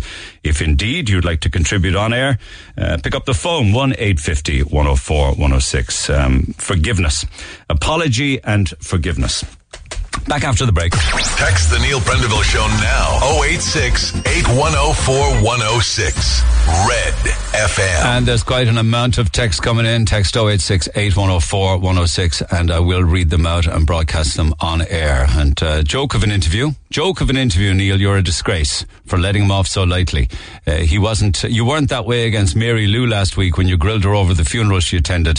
I mean, like, I mean, look, you're entitled to your opinion. You know, I thought. Uh, that's the best I can do. The questions I had to ask, and I asked them, and you know, I mean, we got an awful lot of apologies and sorries and and forgiveness, and uh, um, Anyway, keep them coming. Text 0868 104 106. I'm absolutely seething listening to Jerry Buttimer's comments on your show. He says it's a learning experience and a learning process. He's in politics long enough to know better. Was clever enough to resign as Leas-Chathaoirleach to take the heat off himself. He should have resigned his seat as a senator. Um, what a load of rubbish! Sorry, it doesn't. It doesn't. Uh, it doesn't fix it on this occasion. Sorry. He's out to protect himself and his career and his pension. No point in having him on. I don't believe him, and anyone who votes for him in the future should be ashamed. Uh, Jesus, Neil, move on. He said sorry. Move on. See how I can't win? Um, paid their own way he says, but claim back expenses. Does he think we're stupid? Ask him to give up his seat. Did all of that. Uh, asked him the question as to whether or not the golf trip, which was right in the middle of storm, a storm as well, when people were told not to travel in the first place. Uh, he said that there wouldn't be any expenses paid for that.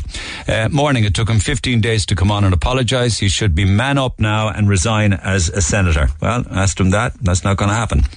Another one here. How many times does Neil expect him to say sorry? Uh, the contradiction between his interview with you now and his interview with you last time is absolutely crazy, and in my opinion, shows the real man. Say sorry if you're caught, but act differently. Not 100% sure what you mean by that. The last time I was spoken to Jerry Buttimer would have been under totally different circumstances and nothing to do with Golfgate or, or Clifden.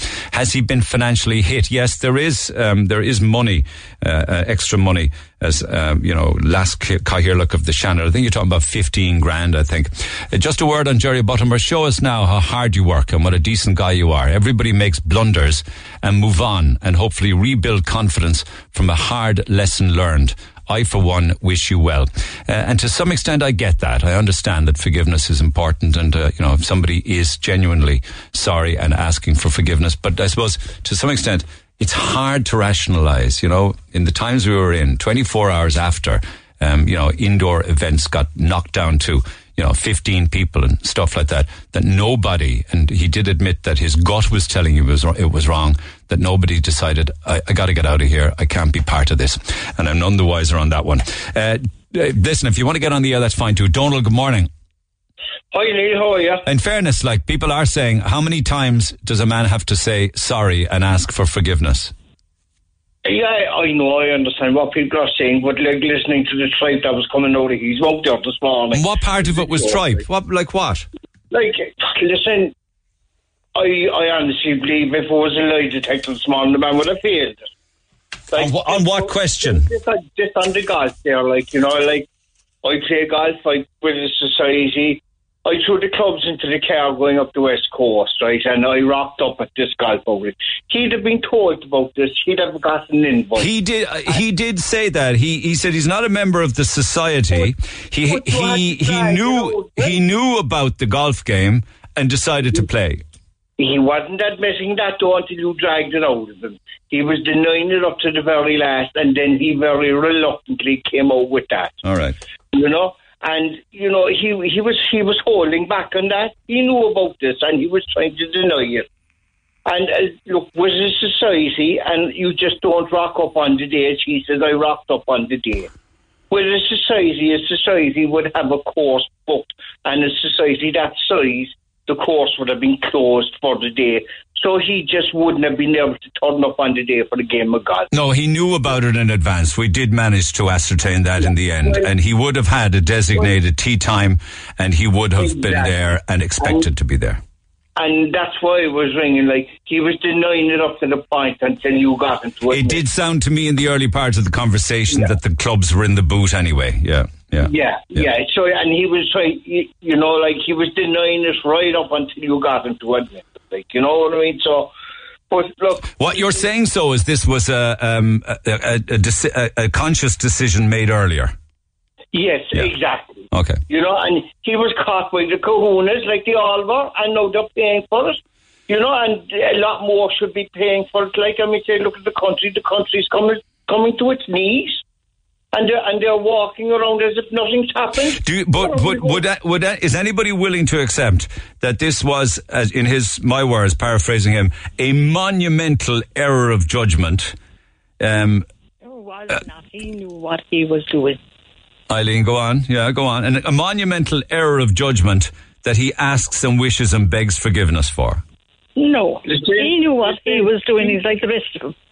He should he should have known what he was doing when he was rock, as he says himself, rocking up that day. No, he I- knew I he said rocking up. the- He knew he was going for a game of golf, and he didn't think there'd be nothing of it.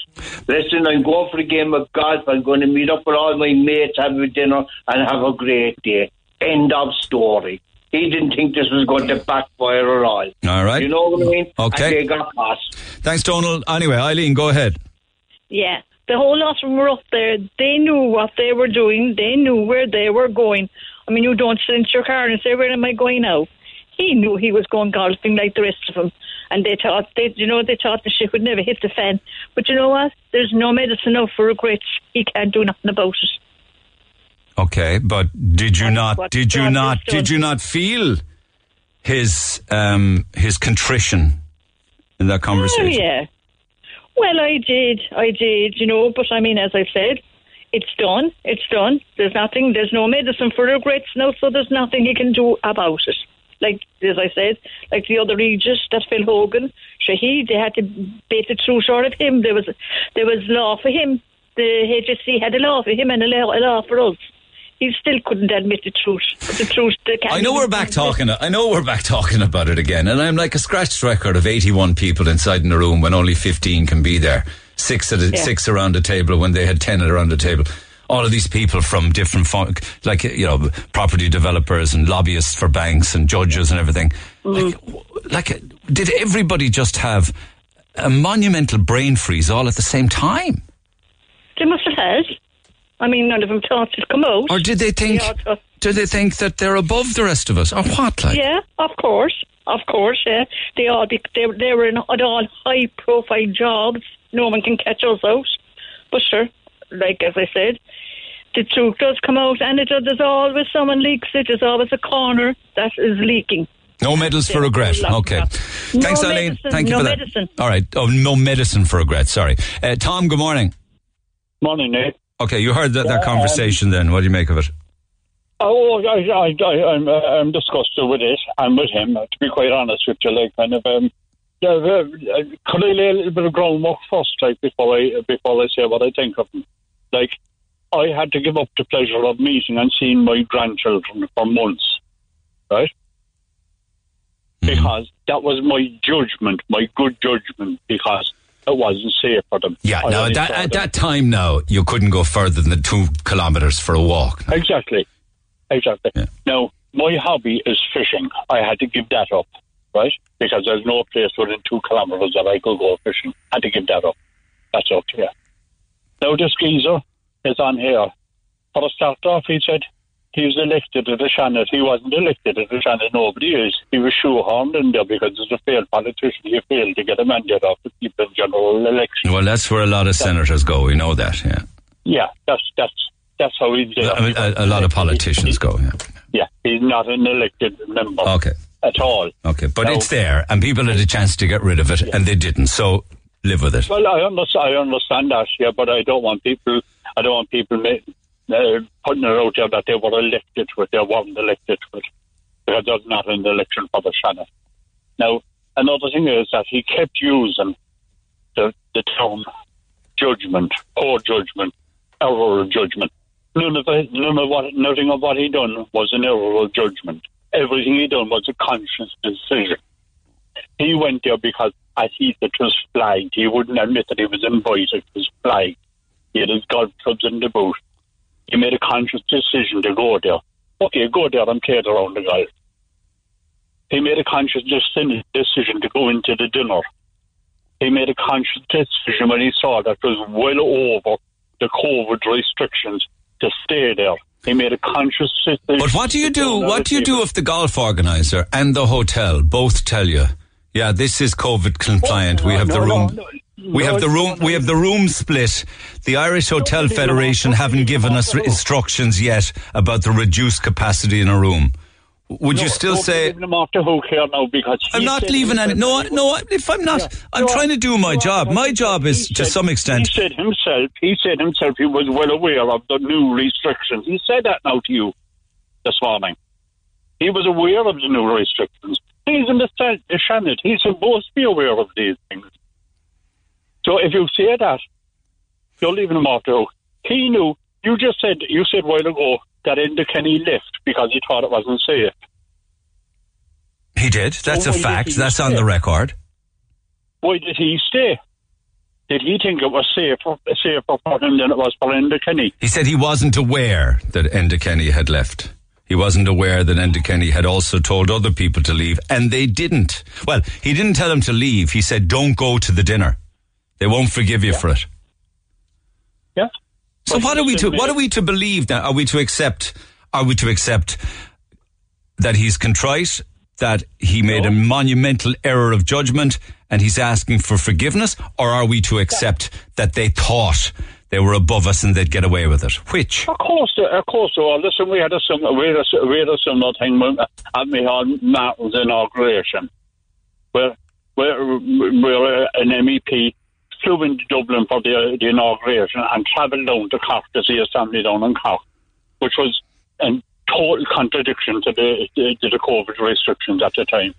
What was done about that? What, what penalties were put on that man? None. You're referring, of course, to um, Billy Kelleher's jaunt around the country. Yes. Yeah, yeah, Yeah. Yeah. That was peculiar, actually. He dodged a bullet on that one, all right. He did, didn't he? Yeah. Yeah. Now, if I if I had no, I'll just give an example. My son-in-law lives 24, 24 or 25 miles from his business. And every single morning during the COVID restrictions that he travelled into work, he was stopped on the road and asked where he was going to make give an explanation for where he was going. Yeah, I know that, but when. I know that, and I'm not defending anybody here. Don't get me wrong, but I am probing. That's my job, right? At the time of this golf game, you could travel anywhere in Ireland and you could play golf. Golf wasn't a problem. Traveling wasn't a problem. No. No, It wa- no more than fishing is a problem for me, no, but going into a place that's crowded would be a problem. Correct, and that's what that's the issue we have here. But Yeah. uh, I'm asking. I was fishing. I was fishing yesterday, but there's no way that I'm going to go into a restaurant or into a pub today where there's 18 or 19 or 20 people. I'm just not going to do it because that's my conscious decision. That's my judgment. And their judgment was a conscious decision to go to the dinner in spite of the consequences. And, And, you, uh, more importantly, not alone to go to the dinner, but to stay. And what and what penalty should be paid for that? Do you think? Well, uh, he, he should resign his seat in the, in the, in the Senate, and if he wants to rebuild it, resign his, his, his No, he he said he won't do that, but he is asking people to give an opportunity to rebuild their trust. For, he could be forced. He could be forced to show if there was enough pressure for for uh, the, put on his political mental like Baraka, he could be made made to resign. But if he had, if he if he if he was contrite, why doesn't he resign and then stand in front of the people and in the upcoming by election because Coveney will get the job, of course, and in the upcoming by election, stand in front of the people. Would you? I, I'm not a betting man. I don't know whether it break, breaks broadcasting regulation, but I put a fiver on it that he won't. Well, you could be right, and I could be wrong. Fiver? I'm, I'm not a betting man at all. I don't. I don't bet at all. But I don't either, but I, I just thought that was an easy one for me to win because Coveney won't go to Europe. well, we'll see. All right, uh, okay. Only time. Only time will tell that. I'll, I'll talk to I'll tell talk to you again then on that decision, Tom. All right. Yeah. Cheers, Anne. Good morning. Good morning, Nate. How are Uh, you? D- to Dan and Mary, I'll talk to you after eleven. Go ahead, Anne. No, I'm just all about uh, Jerry Buttimer. I more or less have to say what the rest of these speakers have said. But I can't understand. It was convenient. He was on his way to the west of Ireland, and he had the golf clubs in the boot, and then he denied that. Like, and then you pulled him up, and he admitted it. I mean, they're laughing at us, Steve. They knew where they were going. They knew what they were going to do after the golf game, and they put two fingers up to the rest of the country and said, "Sanji." I mean, I'm 77, Neil. I'm living on my own. My husband died a year and a half ago. Oh. And I've nobody.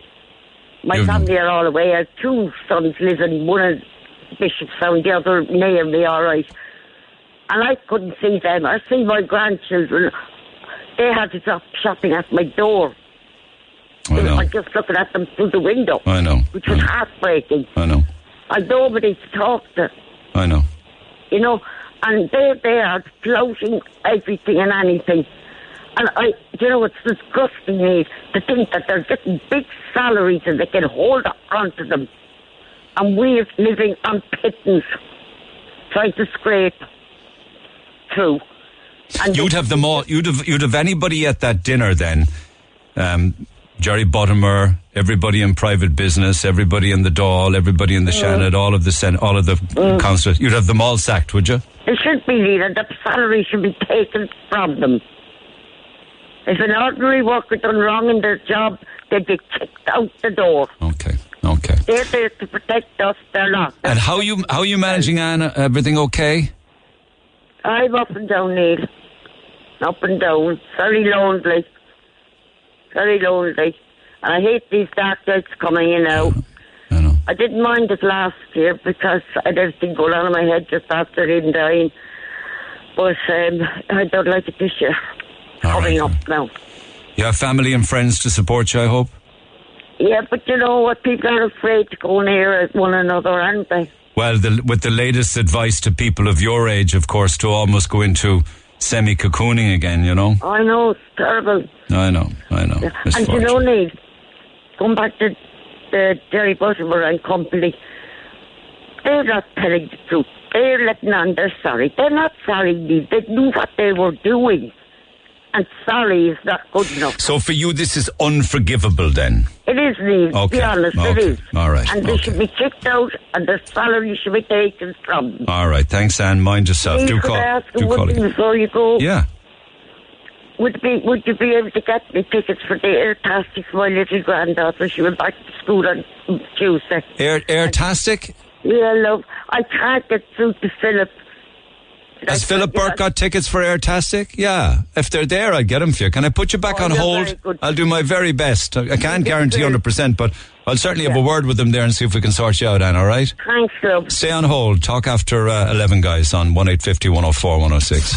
Get it off your chest. Neil Prendeville now. 1850 104 106. Red FM. Lines open at 1850 104 106. I'll come back to the emails, uh, sorry, the texts and the, uh, and the calls in a minute. There's, there's a, there's a very special birthday today to a guy really who should have a statue put up him, of himself on the South Mall. I mean, it's such an incredible achievement at, uh, in the 40 years of life. A big shout out this morning to Double L Alan Weldon. He's called Double L because there's two L's in Alan.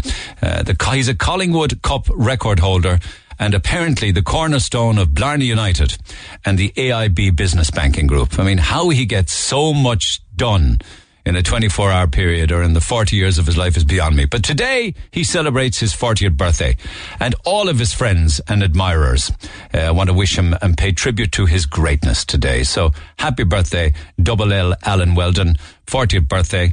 I suppose the 40th now will be under different circumstances. Don't go doing a Clifden on it now. Huh? Don't be doing a golf gate on it. The 40th can wait. But a happy birthday to you from all your friends and work colleagues. Lines are open at 1850 104 106 for all of the business. A lot of texts on this actually. Can I just see some of the texts there and, uh, We'll go back to phone calls then. Thank you. Uh, that dinner would have been jacket and tie. Did they all use the dressing rooms together? Mary Lou said she didn't know there was society. Society, who's telling the truth? I think he's just sorry he got caught. There's news this morning actually now that they are um, about to wind up and disband the Oireachtas Golfing Society. Uh, it's ironic, uh, Jerry Buttimer coming on air apologising after 15 days when there's the possibility of a by-election in his constituency. I put that to him. He says that, uh, you know, running in a by-election or or you know, in any way, shape, or form, is far from his on his mind now. He's just looking for uh, forgiveness. Uh, you should be looking after your own. There were another 81 at the meeting. I'm disgusted with you. So I'm getting grief for bringing Jerry Buttimer on the air when there are other 80 other people that I'm not going. I'm not going after anybody. I'm just asking the questions that people would like to ask. Gave Jerry Buttimer an opportunity to come on air, uh, and he eventually took up the offer. Um, forgive him at this stage. Jerry was on holidays and had his golf clubs with him. Give him some credit.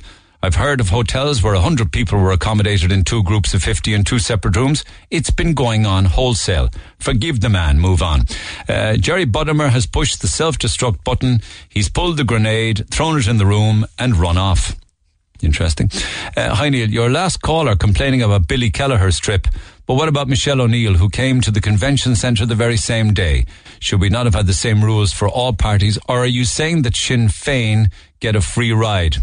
Um, thank you. Uh, other people are very happy with the, the questioning. So I, I'm always very kind of mortified to read out those kind of texts, but thank you for them all the same. Would you believe I was actually feeling sorry for Jerry at the beginning of this interview, but that wasn't long changing as the interview went on. Thank you for that. So he just happened to have his golf clubs in the car, is it? When he just happened to be on holidays in the west of Ireland? But surely he had received an invitation to this event and knew exactly where and when it was. Uh, and he travelled up there specially for it. When you tell the truth, you don't have to keep backtracking on the untruths, Jerry. Okay, I think we managed to clarify eventually, you know, about the clubs being in the back of the car. Uh, they didn't happen to be in the back of the car, as he said in the earlier part of the interview. They were in the car because he was always going to the golf outing. He knew about it. So I managed to, to clarify that, if nothing else. John, good morning. Hello, Neil. Um, I'm just ringing there just uh, after listening to that uh, yoke of um, of uh, Seanad, uh, Senator, sorry. Um, just on my own uh, personal experience, you know, I just uh, I saw I, I had to lock down for five months. Um, I'm sorry, no, Neil, I'm just a bit upset. You're all right, pal. You had to you had to go into lockdown because you have uh, you're a, you, you're very very bad asthma, is it? Yes, Neil, um, and just listen to that crap when all them senators and all and TDs and all are going to a place like that. It just, and after listening to that, it's just really I just had to come on here, um, just to listen to them yobs uh, in the Dáil and all. Uh, every one of them should lose their pensions. If that was me going into my job, I'd love to get back to work, but I can't. Um, due to coronavirus, still um, the numbers are coming back up in Cork. Um, I just, I, I'd rather see them lose their pensions and everything. Uh, they knew what they were doing. They're not stupid. Um, and I just feel just upset after listening to that. Oh, it's, it's great for them to go up to into a big hotel and everything, and and they don't give two shits. It's it's only sorry, no, Nate. It's all right. Um, It's all right. It's all right. It's just I just feel a bit upset. Um, just after listening to that, to him, the way he was able to speak and all. It says here that you- even if you went to the beach, you would stay in the car. Is that right? Yeah, um, but as I said, look, I've been told from my doctor just to stay away from people if I can. Um, it was for five months I couldn't even see my sister um, or the kids. Um, and then How you, how you know you're like? How, do you mind me saying your age? Is that okay? Yeah, I'm 28. 28 years old. Yeah. So you, you don't see any of your buddies or your mates or your work colleagues or your family or your I friends. can't. I can't due to this. Um, and then for them to go off into a big hotel and you, they don't even care about us. I love to get back to work and all, but I can't. How are you coping mentally with all of this?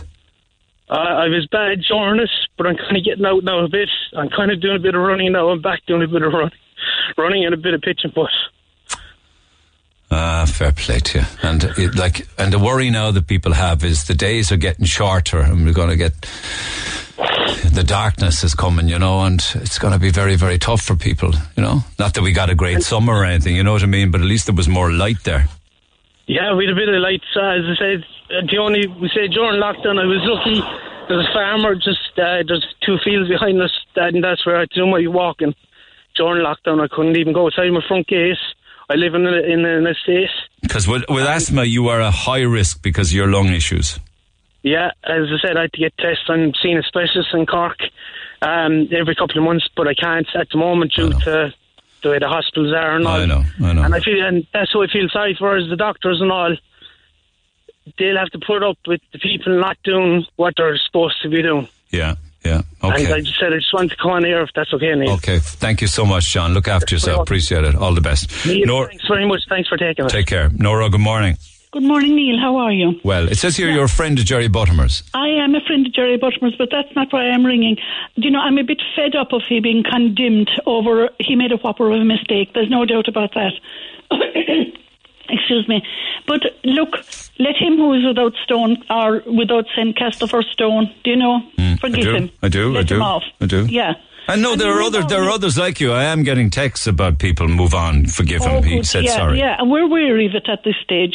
And you know, Jerry made a whopper of a mistake. I'm quite sure he deeply regrets it. And I doubt if he was back again, he certainly wouldn't. But why didn't one of the eighty-one of them not rely? I cannot understand that, Neil. I cannot understand it. I mean, What if one really, person, like, if there, if like Jerry and others were around the lobby and there were other people in the hotel at the same Yeah. time and they were laughing and joking, I'm told, I know with yeah, their buddies I in the maze, they had no masks on in the lobby when they were out with No. other people. Did they not even realise that that was stupid? What if one of them had coronavirus? And They brought it to the they- 26 I don't counties of know. Ireland. I don't know. I mean, it just goes to show, I suppose, the people running our country aren't up to much, are they? Well, it shows us that they The whole really aren't paying attention. Yeah, yeah. But I, I do feel sorry as well for Micheál Martin because, oh dear God, he's he's trying to be the Taoiseach after a long time, and the people he's in control of are well, he's not in control, but they're not showing a whole pile of respect for him, are they? Because they're stupid. They're stupid, yeah, they're stupid. But look, I, do feel sorry for Jerry Buttimer, and I do like him a lot, and I do think he made a huge mistake, and let's move on from it. Okay, thank you for that. Much obliged. Thank you, Nora. Um, we do- I downloaded the uh, the stats yesterday from the CSO because they amended. I'll come back to the phone calls in a minute. Uh, they amended the uh, COVID nineteen deaths and cases. This is the tenth time now that the CSO has put up statistics involving uh, coronavirus, and it's important that you just listen to a couple of these numbers actually because I find them quite interesting. Um, the number of people who have died from COVID nineteen is below ten for the last eight weeks. All right, that means that less than ten people have died in the last eight weeks. The number of confirmed, the number of weekly confirmed COVID nineteen cases is more than um, six hundred cases in each of the last three weeks up to the end of August. Okay, so that's a bit of balance for you. Six hundred cases in the last eight weeks, 10 deaths. But what's very interesting is the median age of the new confirmed COVID-19 cases, right? The median age of the new cases up to the week ending the 21st of August is 30 years old. There's a huge change now in age groups, isn't it? 30. That's what we're talking about now. This is the CSO. They're the numbers, people. Women um, are accounting for a higher number of cases than men. Uh, and those people aged between 25 and 44 continue to account for the highest number of cases. So you take 25 and 44 year olds and you get the median of that, you come up with the age 30. Um, healthcare workers continue to make up almost a third of cases. I'm just throwing these numbers out to you. The CSO has amended the number of people who have died from COVID 19 to 1,525. All right, 1,525. And 65% of the deaths to date are aged 80 years old or older. Okay? Dublin and Kildare are making up most of the cases. Uh, to the week ending the 21st of August, 15 people were in hospital from COVID 19. 15. And that's down from the peak of the amount of people in hospital for COVID 19 was on the 27th of March when 666 people were in hospital. There's 15 now. Hospitals, residential institutions, and nursing homes account for 57% of all of the cases that have been linked to the outbreak. Um, so, then with regards to deaths and underlying conditions is very important, right? There have been 1,449 deaths of people with underlying conditions right? 1,449 people who died had underlying conditions. The age of those dying with the underlying conditions was 83. That was the median age. So 1,449 of them had underlying conditions and they were aged on average 83 years of age. And the underlying condition that most of them had was chronic heart disease at the time of death. There you have it. I'm not going to make any comments on it. Uh, just giving you the stats uh, because I found them fascinating, um, and it really, for me, puts things in perspective as to where we are now, where we were then, and maybe why Leo Varadkar is saying open the pubs, and why, um, say, for instance, Boris Johnson is saying get back to work, get back to work. We'll give you free train fares. Get back to work. Back after the break. Talk to Neil Prendeville now. 1851 04106. Red FM. All right, should be 1 104 106. Uh, I'll take another few calls and the read on some texts and we'll mix it up. I can always come back to it if there's uh, if there's interest in it. Uh, line five isn't there, guys, but it doesn't surprise me. Phones are phones are cat today. Dan, good morning. Hello, good morning. How are you? I'm good, my man. What do you, what, what do you make of that conversation with uh, Senator Buttimer? Ah, look, sorry, don't watch with me, my friend. Why not? said it's a Why not? If somebody No, no, says no. sorry and they're genuinely contrite, why would we have a problem in forgiveness? Not at all. Sorry that I said that all. Sorry that, they- that they got caught and exposed. Well, that's the and, thing. and- you know what? Was like a, they were like they were all like a din of foxes. And there's an old saying in the show: one long runs the fox," and it's about time that they were exposed. This is going on with the head of a long time. They have bashes here, there, and everywhere. And you, do you know what? Now, But so, but then all it means is the, that we've elected a, a, a shower of clowns. Yes, but you see, if you saw this now in another country, right? What would you call it? They're like a Fianna Fáil and Fine Gael getting together just to keep the power. If you saw that now in another country, what would you call it? It's a, it, it was a coup. And that's corruption when you see that happening. And as far as I'm concerned now, now they're all corrupt. Each and every one, of them because they got the power, they amalgamated together, which was wrong at the start anyway. And we, are putting up with it. I, su- part about it. I suppose I suppose we can revisit the episode all we want and imagine that some people are maybe a lot of people are just sick to death of it and fed up of it. I, I suppose what I'm trying to kind of work out is as to whether if somebody says it was a monumental mistake, I wish to God I could get the time back again 15 days ago. I'd have done things so differently. Please forgive Well, me. I, tell you what, no, if there was a wedding went on and there was 81 people on it, and it, I tell you what, you wouldn't, you would never hear the end of it either. Oh, would you? sure, I know. And I was asking questions at the time why the guards didn't break it up. I know. Every one of them that was at that party, that bash, right? They should they should lose their positions, whatever their positions are. I mean, so how can that judge now stand up if there's a publican in front of him? And he, how can the judge say, well, you broke the law? I mean, so he should be stripped of his second title. We'll have to see what happens there because there's a big inquiry I mean, into that. he, he can take off his black cloak now and his weekend and bin it, as far as I'm concerned. So, as to answer my question on forgiveness, then. Huh? Somebody says I made a monumental error. I wish to God I could get my time back. Um, Actually, look, hey, I'm sorry. Hey, but you're. You see, that's all right. It's all right for the ordinary person to make a mistake, but not when you're not when you're a public figure. You can't do those things and get away with it. Jesus. When you're preaching at the public to do things right and not doing it yourself, this that's that makes it unforgivable for you, then, does it? It makes it, it makes it very unforgivable eh, unforgivable to me now, Niall, All right. on account of their positions. And Okay. it's as simple as that. And All another right. thing, all over all over the country. Don't go a second. All over the country, right? You've got these golf areas like Ballybunion.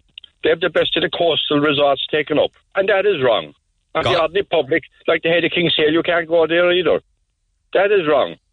That's more power. All right. Okay. Well, there you go. Some say that uh, golf is a good walk, walk spoiled. Um, actually, yeah. Okay. Just stay with Dan for now. I think we got him back online. Si- No, it's not. Uh, it's not happening for me, guys. Tell you what, you might be interested in this because they got a right dressing down from the teacher yesterday when they all went back into the Dáil and had to sit down. Those that were there anyway and listen to the Ceann Comhairle. As we're all aware, an event in Clifden gave rise to the Taoiseach's decision to recall this Dáil early. The Taoiseach, the Taoiseach, and many other leaders and public figures have quite rightly said that the dinner, hosted by the self-styled Oireachtas Golf Society, should never have happened. Members, we all make mistakes. There isn't one amongst us who, if they had their time over, would not change their approach to some issues or perhaps not engage with certain situations at all. That is perfectly normal. What isn't normal, however, is for well intentioned, intelligent, and otherwise competent people to make a collective decision that is in itself fundamentally wrong. Serious and indefensible breaches of public health regulations occurred on the 19th of August in Clifden. These breaches were either the result of collective crass stupidity or arrogant delusion, or both. The event and the circumstances which flowed from it has damaged public confidence in our public system, and confidence wasn't high at the best of times. Uh, and confidence in this law has been damaged. So, members, as we gather today, it is incumbent upon us to collectively commit to working together to rebuild confidence in our parliamentary system. As legislatures, we make the rules, but the rules apply to everyone, and there can be no exceptions or special treatment. There must be fairness, consistency, and solidarity as we tackle the scourge of COVID 19. And those who seek to fan the flames of understandable public anger are not serving the public interest. And neither was the public interest served by the sort of conduct that we witnessed here on the 30th of July uh, in our closing session. If public confidence in the 33rd Dáil is to be restored, then the public must be satisfied that the Dáil can conduct its business in a manner that is respectful, constructive, and is as collegial as any political system can be. Those who advocate crude majoritarianism are as misguided as those who would shout down alternative voices. And again, I put it to you, we must strive to actively listen to each other to work together and to demonstrate to the Irish public that our one and only objective is to serve the best interests of that public. To conclude, I've asked the Oireachtas Golf Society to consider disbanding itself. I have also satisfied myself on foot of research done by the clerk of the Dáil that that golfing society was never formally established by the houses of the Oireachtas, or has it ever in its 50 years of existence been subvented in any way by these houses. I have asked the clerk of the Dáil to establish whether there are any other groups in existence operating under the Oireachtas name and symbol and to report on this at the earliest possible date to the Committee on Procedure. That's the Ceann Comhairle. It's a bit long-winded, I get that, but uh, I think he's going to be hunting down now the Oireachtas Tennis Society and the Oireachtas Chess Society, or the Oireachtas Knitting Society, or any ones that exist. He calls it collective crass stupidity, arrogant delusions, and he said we make the rules, but they apply to everyone including the Dáil. It's an awful shame that uh, Ceann Comhairle has to remind politicians that the rules also apply to them. Anyway, following my conversation with uh, Jerry Buttimer uh, about an hour ago. Mary, good morning. Good morning, Neil. Um, first of all, I'd like to say yeah, it's easy to be sorry after you're caught. They all knew exactly what they were doing when they went to that dinner. Enda Kenny and Dick Spring, they knew what they were doing, but they walked away. They had the decency to walk away. The others were so arrogant that they decided, oh, we can't be touched. And it wouldn't have come out, only for somebody blew the whistle. And we would be none the wiser. And that's for Jerry Buttimer, and he's sorry, yes, he's sorry, yes, we forgive him, but I think he should lose his job. He should resign. That's my opinion. All right, okay. Um, so if he were to resign in the Senate, you would then accept his apology, is it? And then you would forgive him? I forgive him because we have to forgive.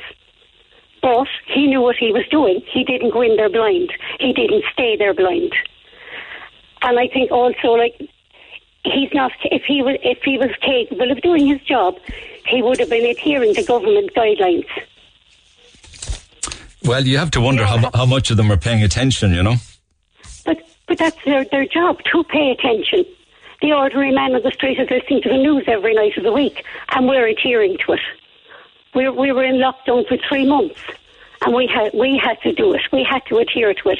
They're talking about the youngsters on the, uh, having parties, that is worse than any youngsters having parties. Well, the problem now is that you see, is the young people will see that kind of carry on, and that's why we have, um, you know, these um, raves being planned and buses hired Yeah. to go to secret locations. But you, can you blame young people for going to a rave if they see this shower going to a golf rave? That's exactly what I'm saying. And also, there was 81 of them there. Yeah. There was only a handful of them I'm then. interested in forgiveness. That's what I'm interested in this morning because we all know the story. But at, at what point do we say, okay, I've heard what you've had to say. I forgive you. Now move on. I heard what he has to say, and I listened to what he has to say, but I also think he should resign. Okay. Okay. And Big- so should the others who there as should well. Should be a bigger price to pay then. they should, yeah, because it's a very serious thing. Okay, thank you for that. Much obliged. One eight fifty one zero four one zero six. I believe he is sorry, and everyone deserves a second chance. And I, for one, think he needs recognition for accounting for his stupid action. Uh, another one here. I'm a very good friend of Jerry Buttimer, but I think what he has done is an absolute disgrace, disrespectful to us all, and I will never vote for Fine Gael again. Morning, they brought the country into disrepute by their attendance, and every one of them should be sacked. Full stop. Simple as says Bobby. If anyone breaches regulations, you are fined. Jerry has been fined by resi- resigning. Uh, he paid way more than anyone would have been fined. Jerry's a hard-working public rep. Cork cannot afford to lose him or his political experience.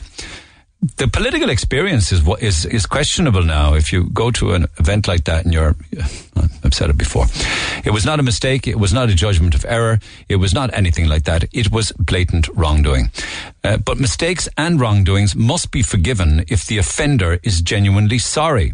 I think the country will benefit from this as it will serve as a reminder in the future and it gives the people more power now that it is seen that nonsense is no longer going to be tolerated, says Lawrence. Uh, uh, oh, this is so sad. I had an argument with my friend and I wasn't speaking to him. Two months ago, he was shifted to hospital. I couldn't visit him. He died and I couldn't go to the funeral. But most importantly, I hadn't a chance to say I'm sorry. Now that really puts it in perspective, doesn't it? Uh, morning, Neil. Isn't it an awful coincidence that all of the Golfgate lads who wrote and enforced the COVID legislation on the rest of us just so happened to get caught out the very first time they broke the rules? Yeah, and uh, some of them did, including Dara Calleary, who was in the cabinet at the time, and you know would have known that the numbers had changed and, and stuff like that. All right, I can come back to that uh, if needs be. Text 086 8104 106. Pick up the phone on 1 850 104 106 uh, and give us a bell. Is that it there? Is that Christy? Yeah, is, it, that, is, that, is that Christy Moore? I think, I think it is. Have, have a listen to this. This, I just, maybe, maybe I'm just being too light-hearted about things.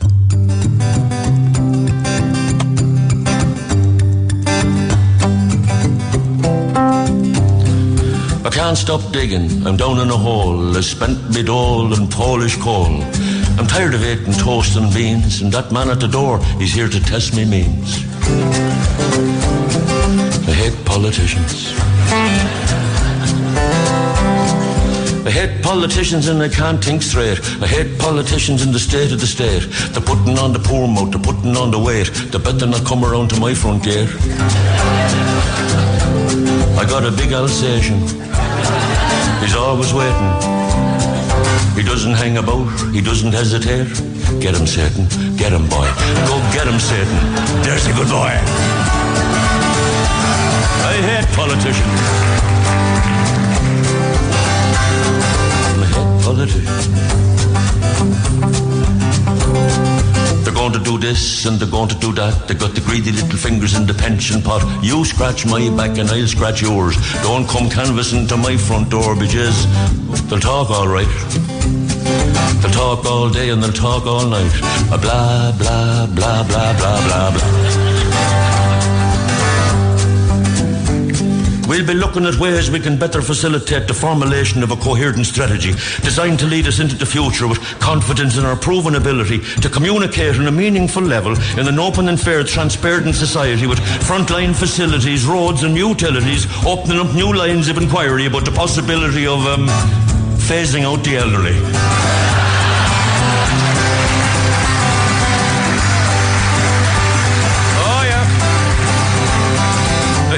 Politicians and I don't mind saying they got the gall and the ball and the chain and the army and the navy and the gravy and the train and they're trying to sell us water and it's pissing down with rain.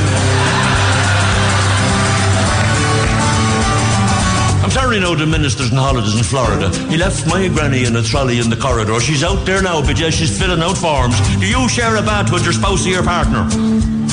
What sort of a question is that for me, granny?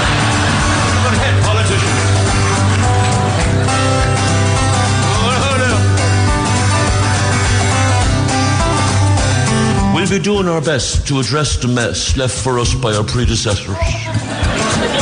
vote for him, vote for me, tweedledum and tweedledee. I can't stop digging. I'm down in a hole. I spent me dole on Polish coal. I'm tired of eating toast and beans. That man at the door, he's here to test me means. Don't talk to me about politicians. How does he do it? How does he do it, that man? He's just such an incredible talent. We missed him in the tent this summer. I don't know whether he's listening down there in West Cork or wherever he is, but morning to you, Christy, a mighty man. I hate politicians. Maybe it's just my weird sense of humour. I just love that. An awful lot of truth in it, lads, huh? Anyway, listen, I can come back to that. There is another song uh, that I have. Uh, I'm kind of, the gander's up now for music, and there'll be no stopping me between now. There's another song knocking around, which is a chap with a guitar and a French beret. And he does a thing called the Golfgate song. Have you guys heard that out there in listening land?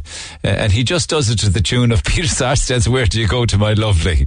And somebody's, I'd love to play it, but they're roaring and screaming at me not to. But I think it's a fantastic piece. I don't know, like maybe finish with it this morning. Do you want to hear the Golfgate song to the tune of Peter Sarstedt's Where Do You Go to My Lovely? Text 0868 104 106. Anyway, let's squeeze in as much as we can this side of midday. Susanna standing by. First up, Sharon, good morning. Hi, Neil. Doreen started this earlier this morning, and I'm sure she might be feeling a little better now. Eight weeks gone, not being able to take her partner to a scan, not being able to go into the hospital with him, staying for the labour and all the kind of things. She's very fearful. Help her out, will you? Yeah. Um, well, I had my baby girl the 2nd of May, which was the height of our lockdown. If you can remember, there was nothing open and everything. That's right. Um, it was my third baby now, all right.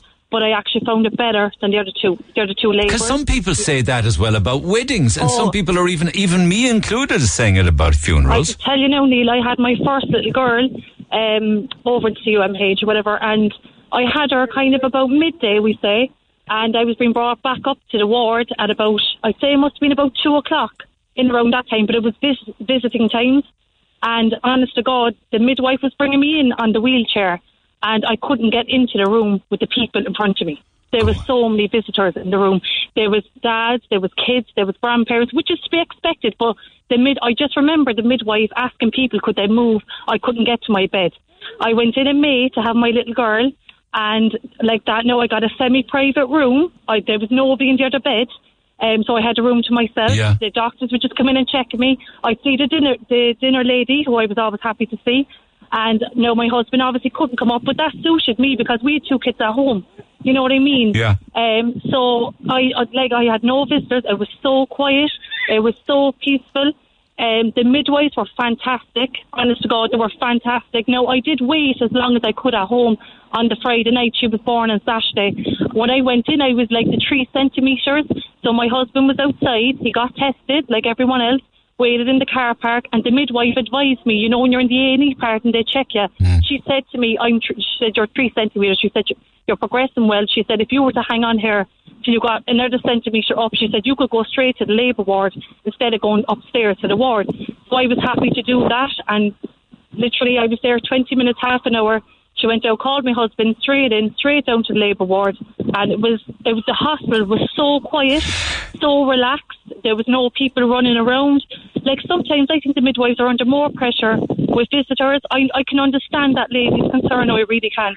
It's her first baby, but they're brilliant and they don't leave your. So what would you be saying to her? Relax. Her, your husband was able to stay as long as he wanted afterwards And as well. afterwards, he was there for like I think he was actually there over two hours, and I got tired, and I actually He said, "I need overstayed his welcome, upstairs." I'd say, did he? Oh, but do you know what? They kept coming in and saying, Your grand, stay there. We're quite enough outside. Stay there a bit longer if you like. I got tired and I said to him, Look, you just have to go home. I'm wrecked.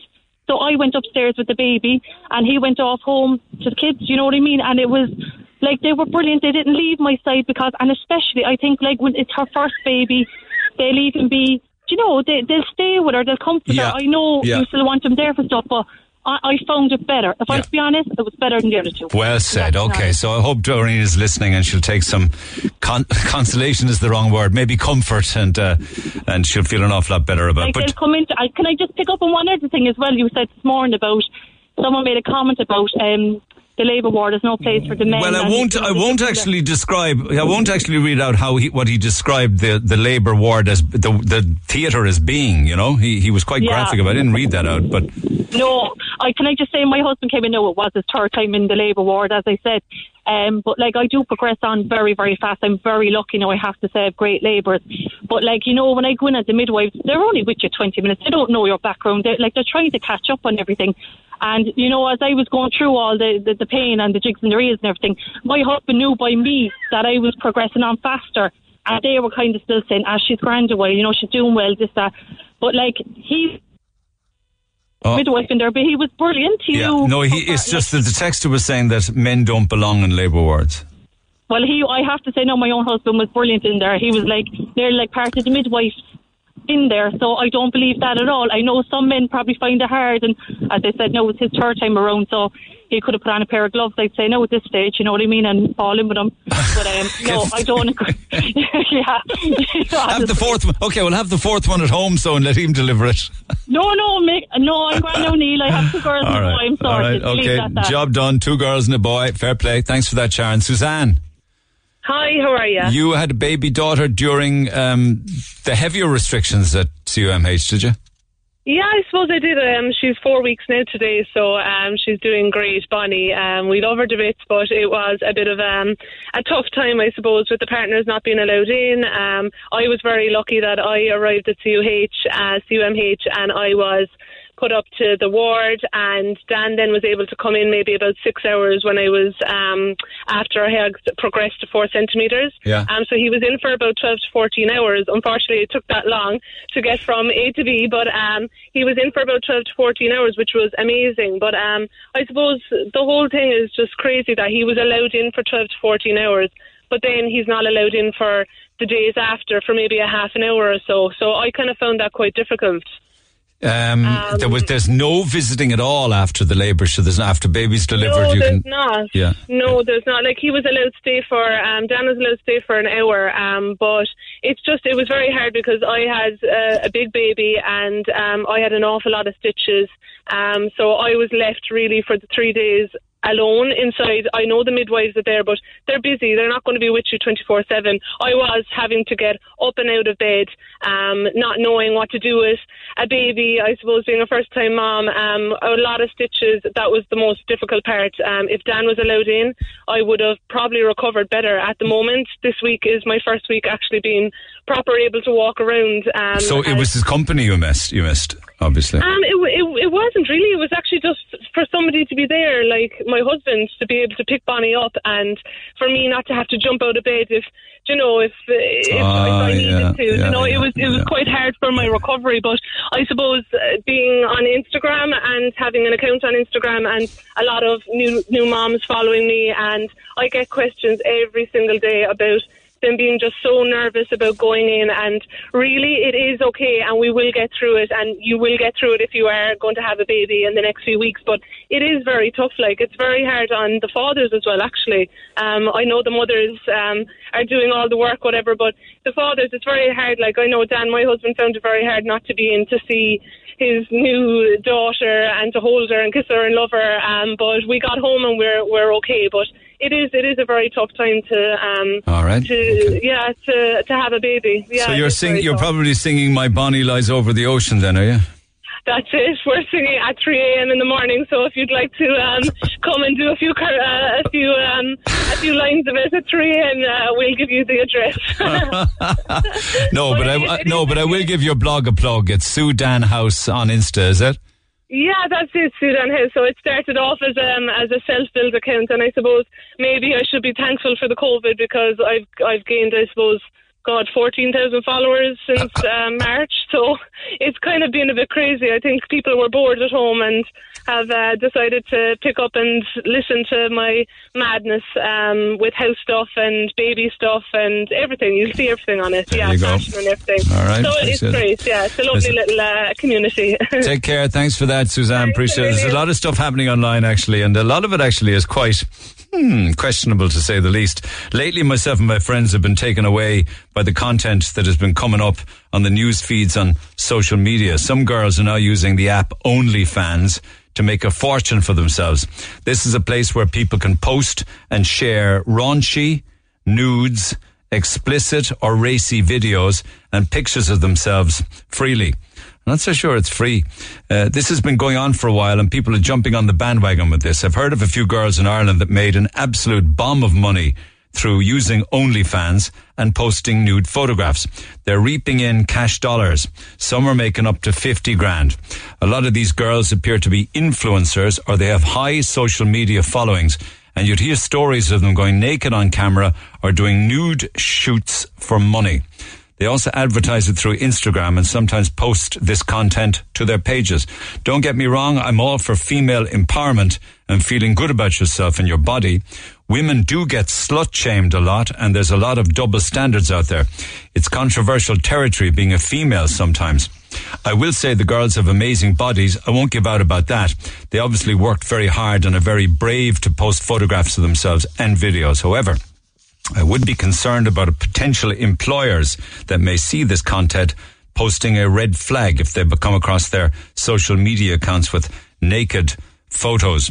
Also, what if they're currently employed and their managers see it? They may not have concern though if they're making thousands of euro.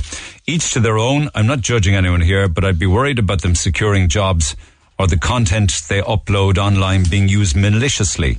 There are a lot of weird and dangerous people out there, especially after the incidents recently with revenge porn and upskirting, says Rebecca.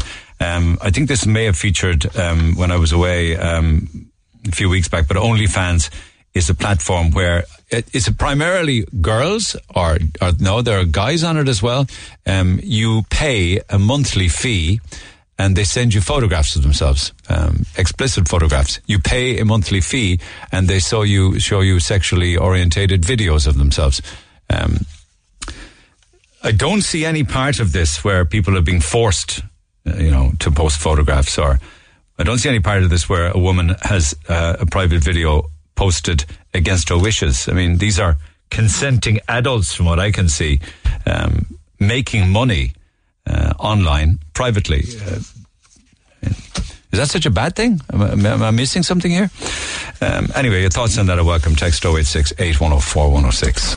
The Neil Prendeville Show on Cork's Red FM. Our phone lines remain open after midday. 1850 104 106. On the uh, planned rave that I spoke to you about, there's a Cork rave being planned. It's sold out and the buses are organised and everything. We don't know the secret location. We know the cost and where it is. And I'm not anybody's judge and jury. I'm only here to share stories with you, give people platforms and not here to be giving anybody a, you know, uh, looking down on people for the things that they do in any way, shape, or form. But some people might find it reckless in these times. Um, mind you, you got to get the opinions of the young people on that one, I suppose. But the guards said that the pandemic. We asked the guards, "What do you make of this rave that's happening? That this secret location, there'll be over a hundred of them partying uh, from 10 p.m. until eight in the morning, and then the bus will bring them back to Cork, or the bus is. I'm sure. Need more than one bus, I'd imagine.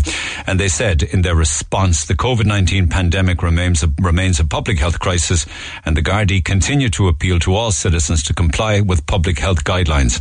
Uh, these uh, guidelines are for the safety and well-being of everybody. People who are thinking of attending any event should consider this and their own personal and social responsibility. I don't thank you for that. That was from the guard. So, you know, clearly they wouldn't be bigging up a, a, a secret rave.